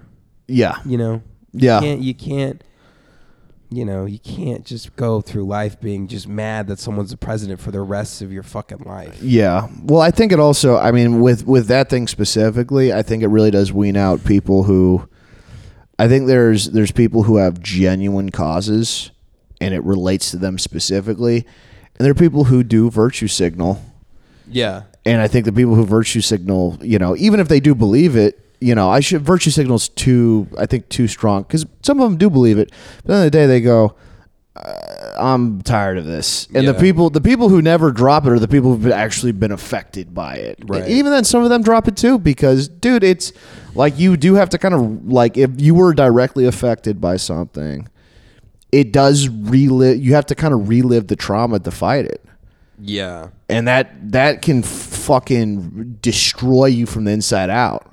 Dude, it's so funny. Uh, Kurt Metzger, who you need to have on this podcast. I would love to have him on this. He- yeah, Me and him really bonded when I started producing his podcast just because of the ex church stuff. And I told him, and he totally related to this. I was like, dude, all I've wanted to do my whole life was leave the church. And every like everything is church, like political people. It's it's like you can't say this word, you can't say this, and you can't do that, or you'll go to blah blah, or you're, you're nuts, or whatever. It's like you, you know what's funny too, dude, is he really resonated with this. Is like I was like, you know, our family told us that if we left the church, we go to hell, and they're kind of right. like I was like, I was like, Kurt, look where we are. Look where we are, dude. Fucking, it's pretty you funny. know what I mean? Actually, I'm at fucking yeah. open mics with uh with people uh, who are on the who are barely hanging on. Yeah. as is a good way to put it. Yeah. We're barely hanging on. Yeah, you know. Yeah. I mean, that's actually one of the questions. Uh, one I, I always get. I'm always interested. Like, if you have a church and you fully believe in it, you have a very strong structure, a moral code, what you can do, what you can't do, and a lot of it you can't live up to it, but you still know what's right and wrong. And then when you destroy that structure, how much of that structure stays up Well, that's what you realize is that you you realize you actually once that disappears, you don't have a value system Yeah. because all of your rules were things that you. There's really four big ones uh, in the church I was raised in. Other than like I wasn't allowed to dance. I would go to middle school dances, and I, girls would ask me to dance. I'm like, oh, I'm Church of Christ, so I'm not allowed to dance. It's, Right. it's sinful, and they'd be like, what the fuck? Yeah. Um, like parents would make fun of me at middle school dances. You know, Ben, he's church. so funny. Ben, he's Getting- not Baptist. He's Church of Christ, so he can't dance. And I'm like, "Haha, this yeah, guy goes to the Church of Footloose. Yeah. um like the four big ones is like is like it's like don't swear don't drink don't smoke and don't fuck. Yeah. that's pretty much it. So that structure once that structure is gone is you're like okay so what do i do? Right. you know what i mean? Um but then but then you start to realize like like one of the reasons i left the church too is like one of the first big things is it was like uh and I can sum it up now in a way I couldn't then. But I was like, if a group or organization serves to exclude or oppress a group of people, then it is evil. Yeah. And that was one of my things where, where they always say, uh, hate the sin but love the sinner, which uh, it didn't make sense to me because like certain people weren't allowed to be at the church. Really, I mean they were, but they're not. They they They're not like the yeah. we didn't like gay people yeah. and that didn't like even with my upbringing dude it didn't make any sense to me because i always had this inherent thing in me where i just wanted to like even though i was kind of like a sociopathic like teen in terms of like people that were close to me just because i was so like closed off and shit and I was Right. dealing with so much i still had this thing in me of like i love everybody i want to help everybody i want to be christ-like and that was always something like even from a young age like i hate when people kill bugs i hate when people kill animals I hate like like really strong like don't. Well, I was kill- vegetarian my whole youth. Yeah. You yeah, get yeah, it, dude. It's yeah. like you. d- I hate when people kill bugs. I hate when people kill spiders. It's like just let it out. It didn't do anything to you. yeah. Um. But Ants are the only ones I, I don't give a fuck about. yeah, fuck ants. ants and roaches but besides that yeah I, I, I still feel dude every time just just to go on with your point whenever i Yeah. kill a bug that was in our house i, I do a i do a buddhist prayer after every time because i felt guilty Yeah. yeah it's You get it. i completely get it So I always just had that in me, and it was like, I was like, but I don't hate. Like, I don't think there's anything wrong with gay people. Like, it Yeah. didn't make any like it just from. I always had this like childlike innocence, which I still have, which is kind of not good for navigating the adult world, and I have to keep a check on it. right But there's this naivety to me, and uh, but I mean, it's it's just so funny. Like, I forgot what I was saying. Um, shit, what was I saying? You're talking about uh, the moral structure kind of cr- crumbling and having a Right. childlike naivety Yeah, so that was like kind of my first like around like 18 or 19 I started having those thoughts like it just didn't make it didn't make any sense to me. Yeah. It didn't it didn't make any sense to me that certain people were living a certain way but they could st- I was like but they can still be Christ-like. Like they can still love everybody. They can still care about everybody. They can do great things for the community. They you can have stand up for yeah. truth. they have all the characteristics of what we're supposed to be but they have nothing to do with this church But they don't have sex with a vagina. yeah And so that was the thing I couldn't I couldn't like wrap my head around. I really didn't understand it. Yeah, you know what's funny is, uh, uh, and there's been all sorts of different churches here, but I'd say the you know number one thing that these people that I think has been in common, both the conversations on and off the podcast when it comes to religion, going what the fuck is was the gay rights thing. Yeah. Like so many churches And were so churches publicly ideology now. yeah, absolutely. But so many churches, like I think our generation, especially, so many churches made very clear because of the whole Prop 8 thing and, and so many other things that were happening. Like they we got even louder about gay is wrong. And so many people like our age went, why? They Right. don't- it doesn't make any sense. Dude, the churches in my hometown, they're like going under. Cause because they won't bend. because people well no because people are dying. Oh, people yeah. are dying. The kids aren't going to church. They Right. don't give a shit. They don't Yeah. have this ideology. I go back to my hometown, dude. These massive churches are like they're empty. They're closed down. Yeah. I don't know what they'll be. But there was a church on every corner, and it's like as the older people die, it's like these places. I don't know what they'll just become fucking laser tag Yeah. places, you know? Yeah. Porn shops. yeah.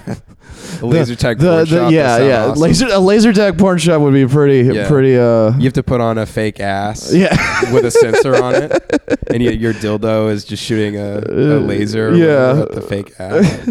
that actually I'm not even kidding. That kind of sounds fun. That kind of sounds like a lot of fun.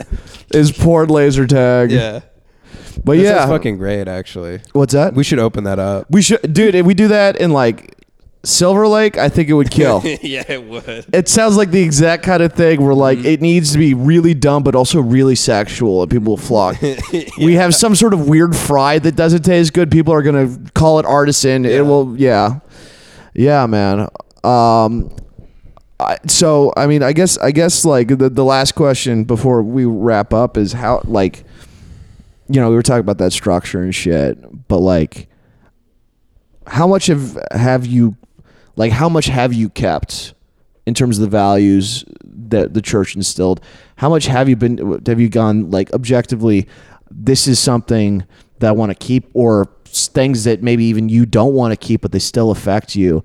And how did you go about finding your value system after you left? Because I think that's one of the hardest parts for people is figuring out like, all right, I'm not believing what I've been told my whole life. What the fuck do I actually believe? So that's the thing is like I was I was a performer throughout high school where like the cheerleaders would come to me before the pep rally and they're like, "Oh, the person that was supposed to do the speech can't. Can you do it?" And I would like come up with a sketch and I would perform for like 300 people. Yeah. and just like really funny. Like I would make sketches and stuff, and I didn't even know I wanted to be a stand up. But then I did stand up at like the talent show for like 300 people, and I did like clean, like Brian Regan style, like comedy. Right. And it went really well, even though I was nervous as shit. Um, and I was like, oh, that's the thing I want to do. I want to like at the How, how old were you for this? 16. Yeah. Yeah. Yeah. But I didn't even know open mics existed, and I didn't even know you could like move to L. Like it didn't Right. occur to me that Yeah. that- This that- this is a thing. Right, exactly. Um, so I always had this like, like that's when I started like definitely coming into my own. Is I would like make one sketch a week with my friend, and we would shoot it and and cut it up, and you know edit it on Windows Movie Maker or whatever, and put it on YouTube, and and uh, I did I did stand up, and and I would perform at the pep rallies and do these big skits and these big sketches, and I would be. It was just so much fun. It was Yeah. so much goddamn like for the first time in my life I had fun. I never had fun. Right. And so I think that sort of guide like once everything left, once the church left, I didn't have that. I sort of gravitated more towards like I ha- I really have to do like I, want to experience what I- joy. Right. Yeah, it's like that. Uh, I think Joseph Campbell has that quote where like college students would ask him what should they do w- with their life, and he would just say, "Follow your bliss." yeah. And I became like kind of a Joseph Campbell guy, like after leaving the church. Um, not, I mean, I didn't become a Joseph Campbell guy, but I read him, and that quote kind of stuck with me. Like, you have to just keep, you have to go where the sun is shining, basically. Right now, the sun isn't shining with stand up in the city, but I've, I've moved elsewhere. Yeah. You have a with different other stuff, and I've had way more success. Yeah. Um, so I think, unf- unfortunately, comedy was the thing after Yeah. after the church that sort of guided me to to coming here and whatnot. And you, the other question you asked me was what was what was my uh, I mean, what, what was the first part of the question? how Like, much? what- how what much have I kept? Yeah. Yeah. What what I've kept is only the bad thing, which is I have this I have this deep, deep, deep critical uh, perspective of myself and like this massive like self hatred Yeah. um, that like I really have to keep in check. I really have to keep in check. I ha- I go through bad episodes for sure. As you, Of as- course. well, you you know you understand more than you understand more than me. but like I, I mean, I definitely like like I have like disassociative episodes and stuff. Sorry, I've been sick for like No, you're fine. Um, I just have I just have weird, crazy thoughts. Sometimes I'm dude, I'm twisted. Yeah. Um, I have twisted thoughts, but no, I have like fucked up, like really violent, like bad thoughts. You know. Yeah. And Not ones you want to act on, but they just get stuck in your head. right, right, Yeah. and it's it's nothing I want to share with anybody, but like sure. Yeah. but- no, I'm but- not gonna. But like I've definitely like had like six months ago, I just stared at a knife in my kitchen for 15 minutes for like no reason. You know what I mean? Like, Uh huh.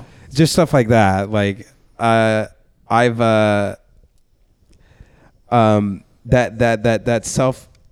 Oh, and this is what I was gonna I was gonna wrap it up with this because I told you before I told you I had that dream I was gonna bring it back. Yeah, to, to something this that happened when we walked into Yeah. this apartment.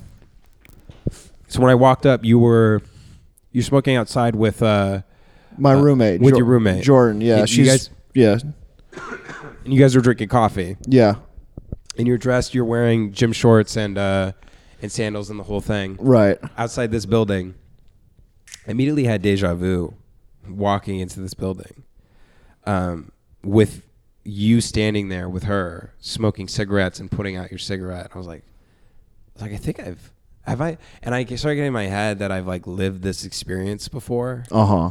Um, I go so far. I'm so retarded, dude. I'm so retarded that after I watched that uh, Westworld, I started freaking out for a week, thinking that I might be a robot Right. or someone I know might be a robot. Like, dude, I'm retarded. I'm retarded, and my I can my imagination can really run away with me. No, I've can got go a crazy imagination. I I completely get. Can I predict where you're going with the putting out of cigarettes? Yeah, Was that a dream you had? No, so No? okay, Okay. okay, well, yeah, yeah. So you're right. So then we come up here, and I I went to the bathroom. We talked for a little bit, and then we started recording. Right before we started recording, your roommate came around and poured you a cup of coffee out of that uh, out of that coffee pour, Yeah, yeah, yeah. and she asked me if I wanted coffee. Uh-huh. And right when she was looking at me, I realized that this is a dream. This is an- like almost an exact dream I had. I'm almost positive. Uh huh. And here's what happens in the dream: is that I'm at your place. This is the podcast that gets you canceled.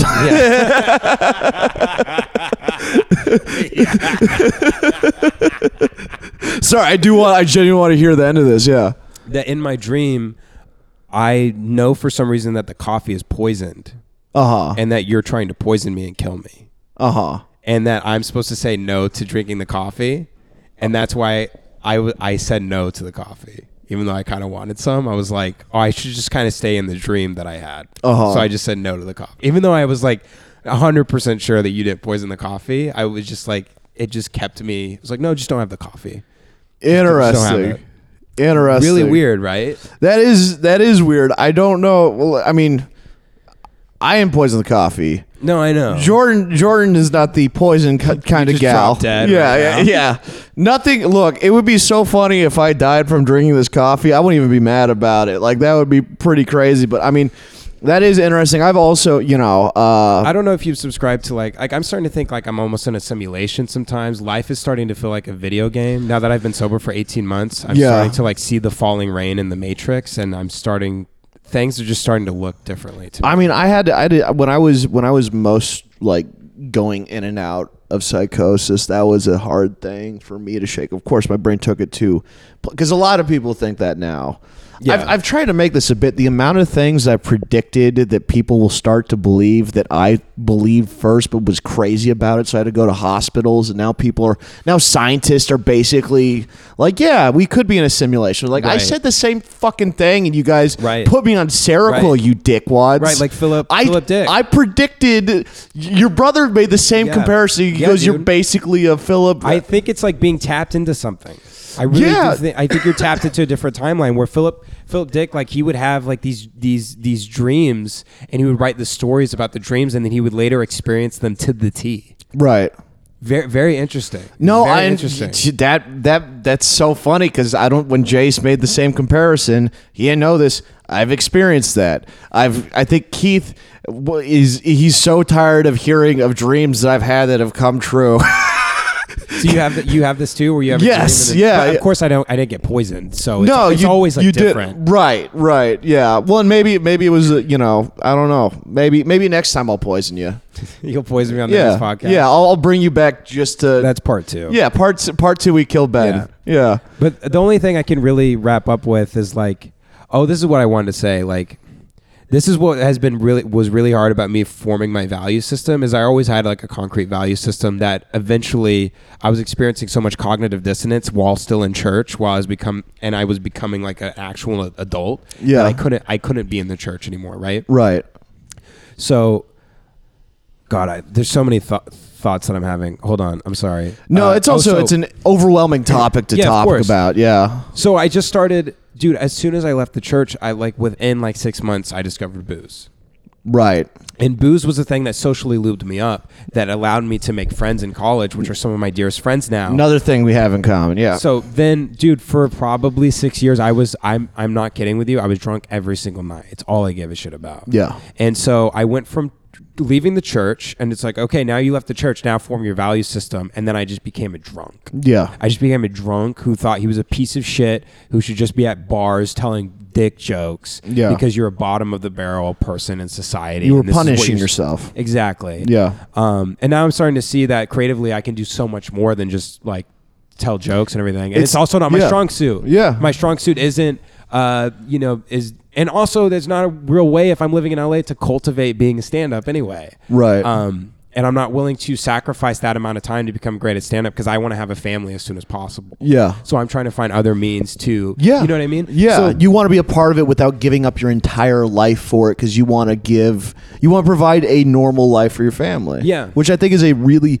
healthy person decision to make. yeah, I mean, I mean, the rest I- of it's a nightmare, but that's a healthy. I'm and that's something I didn't yeah. realize till I stopped drinking. So now that I'm, I feel like I just became a person at 25, Yeah. 20 or 26 when I got sober. Yeah. like I'm fine. Like holy shit, I'm finally starting to become a person. So everything I'm kind of telling you, I'm still like kind of figuring You're out still- all my shit. Yeah. Because the out, dude, the the you know the booze is like holy shit. Talk about arrested development. Yeah. Booze it up every night. You will never reinvent your. You will never reinvent yourself. You'll ne- You'll never move on to the next phase that you're supposed to move on to. Yeah. No, I, I, and It's a dharma blocker. yeah, no, it, it is. It is. It's well, a dharma blocker. Well, I don't, and you know, we, we do have like overlaps in kind of the journey we went, and this one's a little bit for me. I think I got really into booze because I have a lot of, uh, I have a lot of head trauma, and I talk, I, I talk poorly. You know, I really have to focus on the words, or I just start jumbling them on the way out. Yeah. and like when you're reading out loud, or just when you're thinking. with thinking, you know, uh, uh, and I've worked on it a lot over the years. But I also I was homeschooled till sixth grade, and then when I first went to school, I was much more like I was way behind in some areas, like math. Terrible. Still am. Never passed algebra. A high school dropout. But like in terms of Math reading, also just so boring. it's so boring. But reading and what I could read and what I could articulate, I was way ahead. And everyone thought I was a fucking pretentious dick because I was a sixth grader Yeah. bringing up shit. They're like, we don't need to know about this. We don't need this for the Yeah. grade. So everyone kind of hated me. You were just like the Uncle John's bathroom reader of a person. I don't know who that is. Just spew, spewing out facts and random. Yeah, shit, no, absolutely. like a Guinness Book of World Records of a person. Right. Like, And so did what you I- know in 1973 uh, the first train was derailed, and uh, before then a train was or whatever. yeah. So what I started doing Everyone's is like, please shut the fuck up, Tom. yeah, and then around in high school, I was like, everyone hates me. Well, it's, And so what I started no doing- actually likes a smart person. No, no, they don't. So I started doing is I started doing my impression of a happy person, and just that's how the know Mean exactly Boys. what you're talking That was about. my impression of a happy Yeah. person. Like the me, I don't. I Dude, don't this think is you've we were listened. talking about at the beginning of Yep, the podcast. yep, is full like we- circle. I've definitely like for weeks at a time. I've tried out being a different person. Yeah. and I'll just pick someone out of a movie. I'm like, I'll just try to be them. I think people Yeah, like a guy like that. yeah, yeah. But that was that was I was It's just, just a crazy thing. To I was think. just like, the, all right, the happy people, they say dumb things and they don't really understand Yeah. shit. So I'm just going to do that. Yeah. Uh, whenever I don't understand a pop reference, I'm, I'm like, Yeah. "Duh, why? You know, like, and I just leaned into it. And after a certain point, you stop going. Like for me, it got to the point where like, wait, wait, wait. I, I just started like I, I would try to stop and I, I couldn't stop doing it. And Yeah. it, it was like I was watching myself be an idiot to, for That's other funny. people. It was like almost like I, cou- I couldn't turn it off yeah. because people liked it. People thought it was Well, dude, hilarious. here's the funny thing. I invented. I wrote a fable for my life. I'm like, what if my life was a fable? What would it be called? Uh-huh. And this applies to you too. The fable. The fable is called uh, "The Boy Who Loved Jokes So Much He Became One." yeah, yeah. That's that's. there you go. You know Yeah. what I mean, you just became the joke because you just love jokes. Yeah, no, I love, I love, you know, and it's also like there are parts of my life that kind of like led to like I was on serious, like, and that was also the other part for me is uh, because I was on such heavy meds, I couldn't maintain a consistent, like, one week Tom is fucking ranting about whatever the fuck it is Right. that we don't understand. He's breaking down a book that we l- looked up on Cliff Notes. Right. And the next week he's drooling and can't talk because he's on Seroquel. Yeah, we throw ourselves into something, we get obsessed with it. Yeah, and it was just an easy thing to maintain. the, the term is like a monomaniac, I think. I don't know. Which is supposedly what like Gatsby was in the in the book. I always think about that. Uh huh. He just became obsessed with one thing and it Right. drove him crazy. Yeah, I need to. I'm terrified to figure out what Well- what all these things have led. What personality disorder, all my other fucking mental issues have led me to have. I think it's like Tom. I think it's like a replacement for work. I think like work, like steady work on something on a project. I Yeah. think it just focuses us, and I think Yeah. we need to be focused, or we go to a bad place. Yeah. and so I think that's why we throw ourselves into something from time to time. Yeah. for months on end. yeah, no, this is yeah, no, I completely get that. One one last one last question, and then we gotta we gotta we gotta wrap up. Um, for anyone who's in the Church of Christ right now, who is thinking about leaving, who stumbles onto this podcast, Lock the doors and light the place on fire. Look up a guy full named statement. Dylann Roof, okay? okay, you're gonna want to copy this guy's plan. go on 8chan, post a manifesto, then you're gonna go to the church. well, fuck, dude, thank No, you I so. mean- oh yeah, yeah. I sorry. mean, uh, someone who's in the Church of Christ, what should they do? if Well, they're thinking about leaving and they're listening this episode, Um, if they're thinking about leaving, they want to. I'm. I'll, I'll tell you this. It. Um. It's not like. Uh, I always talk about moving to like Alaska or something, and Jace is like, Jace goes, you know, on the front of Jace is always so smart, and so he has these little philosophical quips and stuff. He's like, on the, you know, on the sign of every city that you go into, it should say, uh, in this city you are also meaning that uh, you know you take your problems from city to city and you know you can't you can't leave all this baggage behind and stuff so i want you to know like if you do leave it's not like it's not like things immediately get better but you just have to put yourself you have to surround yourself with people and put yourself in a position to to get better Yeah. and i like i plan on continually like i can't recognize my life from a year and a half ago and i love that yeah, I love that because I I'll get bored. I'll go crazy. Right. So you have to keep you have to keep like improve. So if you are in the church and you're like, no, I can keep reinventing myself and and becoming a different. You probably becoming a better person. becoming a better person. Exactly. If you can do that in the church, then then do it. Um, but uh, probably I would. I mean, Don't let it stop you being in the church. yeah. don't let it's like dude you're you're pa- like you're you're you're if you're dude i thought i would f- at some point and that's why i brought up that engagement story like my my dad not giving a shit about the day of Yeah. my wedding i thought if i did things that i would get his approval and that's why i stayed in the church the whole time and now i'm finding out that no matter what i did with my life i would never get his approval Yeah, so if you're if you're staying in it for someone else or if you're living a life for somebody else you just have to stop yeah. you just got to stop I think that's I, Um, yeah. I think that's great advice, and I think that applies to so many different things, not just not just family and church, but relationships. Uh, you know, work relationship like like that. Really, It's it- all the same shit. Yeah. anytime you are sacrificing your happiness or your values for somebody else, you're you're fucking yourself. yeah. Yeah. It's like a slow. I always think about that. Uh, you know, John Wooden, the the basketball coach at UCLA. He yes, yeah. He had this interesting. My thing- special ed teacher played for him. Oh, really? yeah. How about that? Yeah. Your special ed teacher. That's Yep. so funny. Yeah. like, wait, what? I for, I forgot about that though. You had the brain injury and stuff. Yeah, well, no, that was that was I was uh, fucking so in and out of mental hospitals. That's it's so funny because you're like actually one of like the brightest guys I know. I think you're very intelligent too, and I think you played dumb a bunch. That's why I was excited that you come on here. Well, I think I think being genuine is this, and I think I, maybe I've I think I've done like. I think I did a little bit more exploration on it maybe before you got to it, but I think like it's terrifying to just show like your true, you like who you actually are, right, right. and that's fucking that's just, that's a scary. That's really scary. It's so funny. Like so, society is so backwards now that I because like a guy that is collecting like twelve of the same car but in a different color to me is more mentally ill than you going in and out of a hospital. You know what I mean? Well, like, yeah. guy should have a special ed teacher, not Tom Goss. Tom Goss has something to give to society. Well, it's it's interesting because it's like uh, it's it's always a struggle I have, you know, in the comedy scene and my own past is like, besides my family, no one really will ever understand how bad that shit got. right. You know what I mean? Right. Like I was very like I was I was definitely unstable. Yeah. You know, I, I appreciate that. I mean, I, I think that's a compliment and I agree. I don't know why you'd have 12 like I those people to me that like it I feel sorry for those people. That's like true mental illness, right? I think These you know what it people is. Standing outside sneaker shops for like 14 hours, camping out to get a, a $500 pair of shoes. It's- I will I like will psychopaths. Well, right? I They're never like, I never yeah. I don't I've never understand getting joy from things.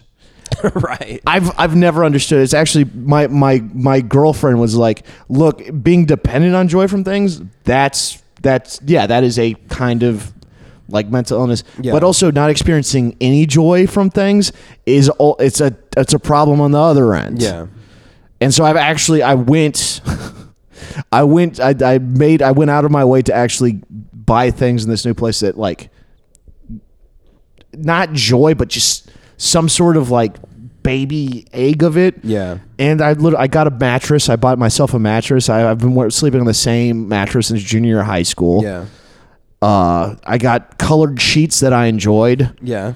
and I got a, uh, a a lamp and a candle, and the candle almost broke me because it was a scented candle. I've never in a million years thought I would buy a candle. Nice. And it, j- like I'm still I still feel shame for buying a candle, and it's j- it's a fuck. It doesn't matter. It's a fucking candle. Right. That used to be that, that you, you know, but like I think it is I think it is I mean now we're kind of just going on tangents, but like yeah, no, I think it is like I agree. I don't understand I don't understand liking something because fucking uh, uh, Sneaker McSneaker said it was great. Right. Right. Like a lot of that stuff is garbage and we just like it because we're told so much of art is just what other people project onto it. Yeah. We open kind of talking about this too. People just kind of project whatever it is that they think you mean. right. And so I think like some of those like fancy art pieces. I mean, you see it in modern art all the time. There there was that Banksy documentary where sometimes it does have meaning, and sometimes you just fucking throw shit in a you know, on a mm-hmm. piece of paper, and everyone just assumes it means something Right. valuable.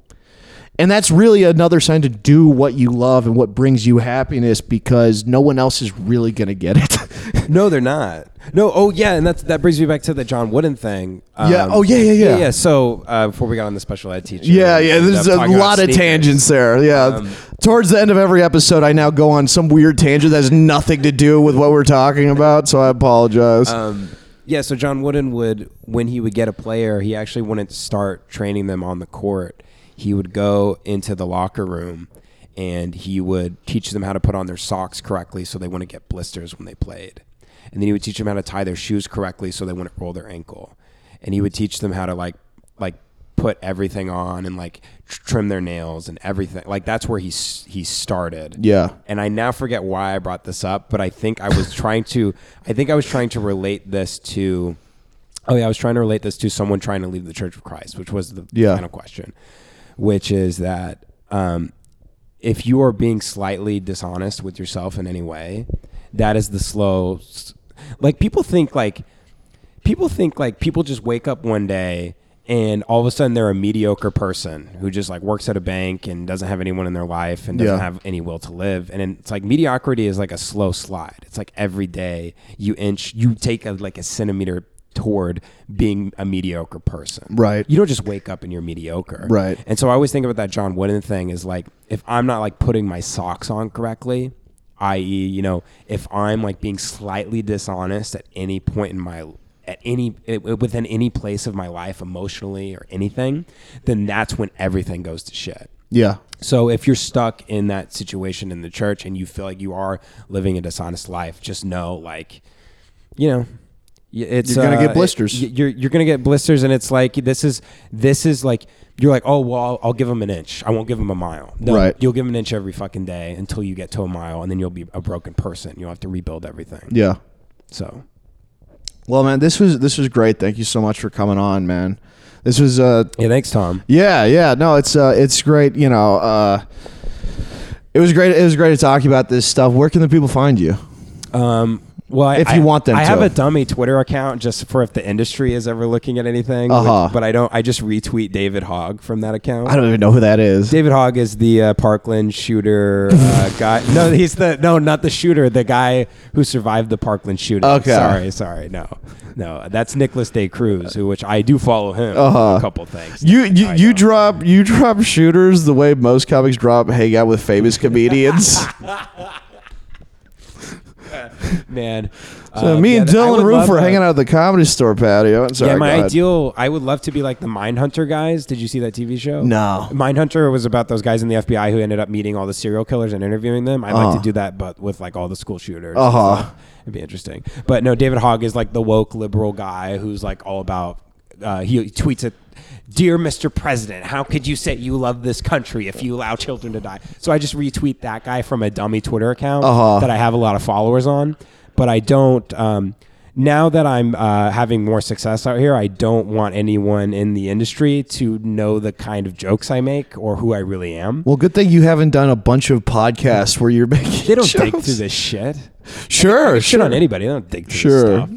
Um, you'd have to be huge. You'd have to get like SNL for someone like a Seth Simons to dig through something. Yeah, But also, I don't think they dig through stuff unless it's video. I don't think people dig through audio. yeah. So I think you're kind of safe to say whatever you want. I have a pretty f- funny thing that I want to say off air about that too. Okay. Yeah. But uh, but the Twitter account I have now, which is my alt account, which doesn't have my name on it, where I tweet jokes from, is at Morpheus quotes. Okay. Morpheus from the Matrix, so it's at Morpheus quotes.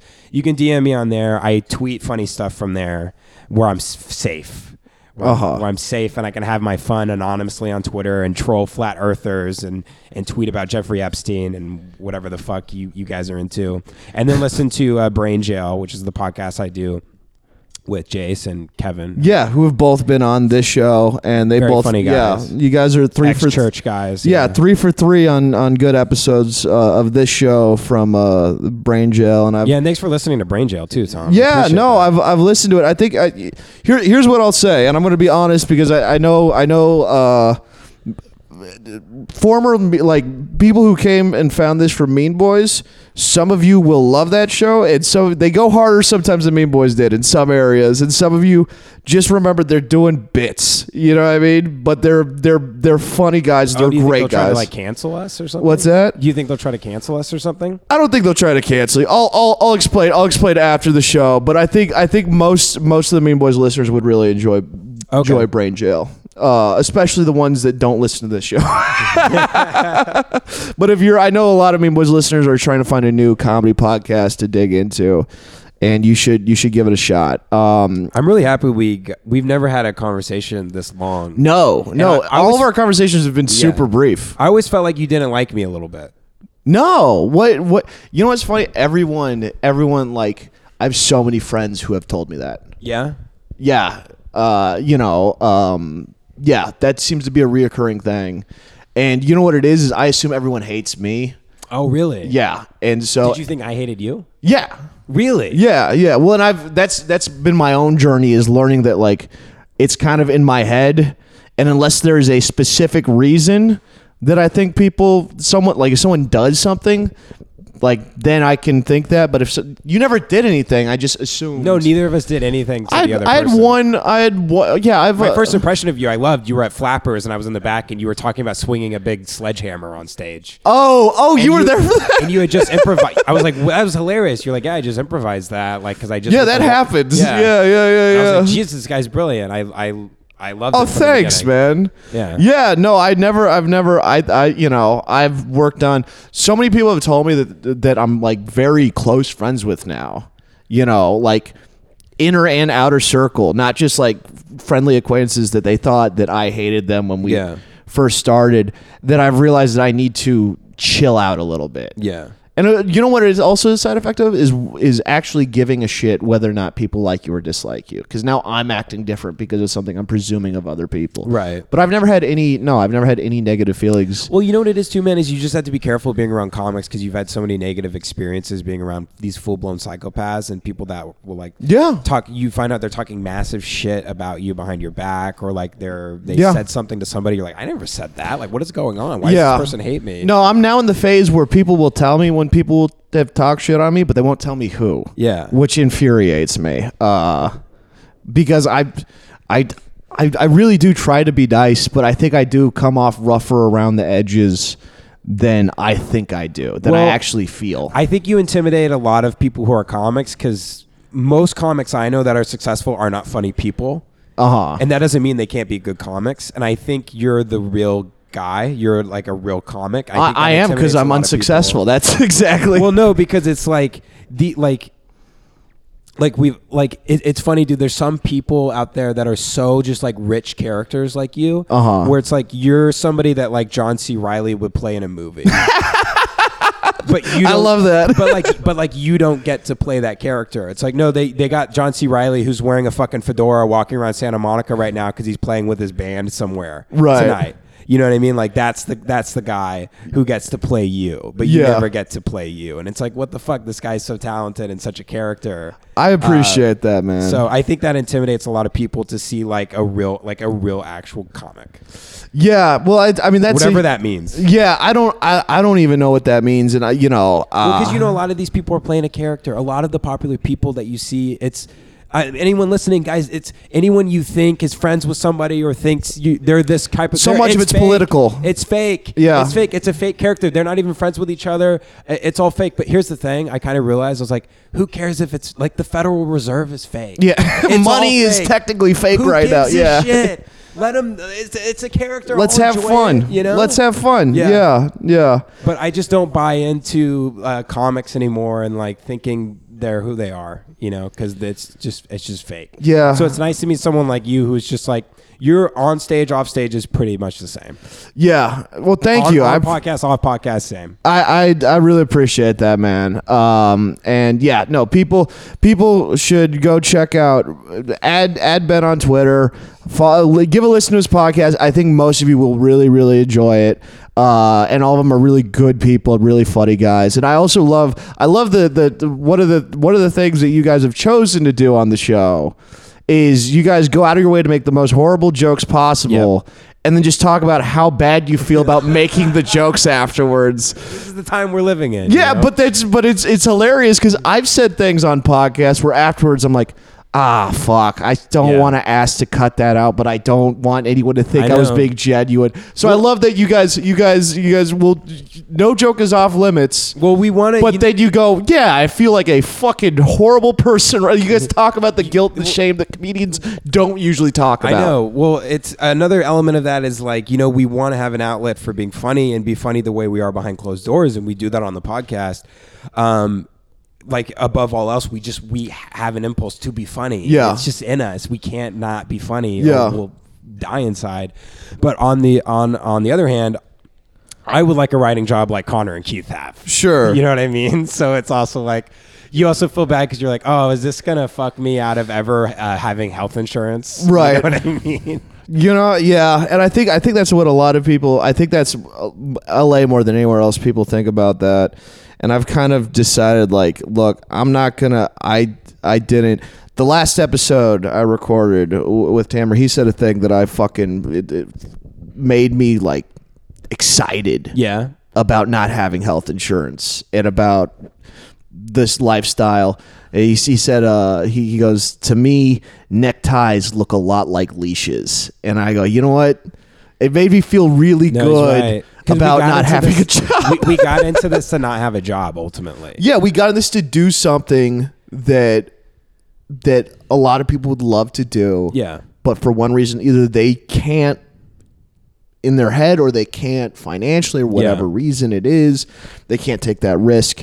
And I'm gonna enjoy every second of it until I fucking you know, uh, have to, you know, die from loaning my body to science or however the fuck it's gonna end, you know.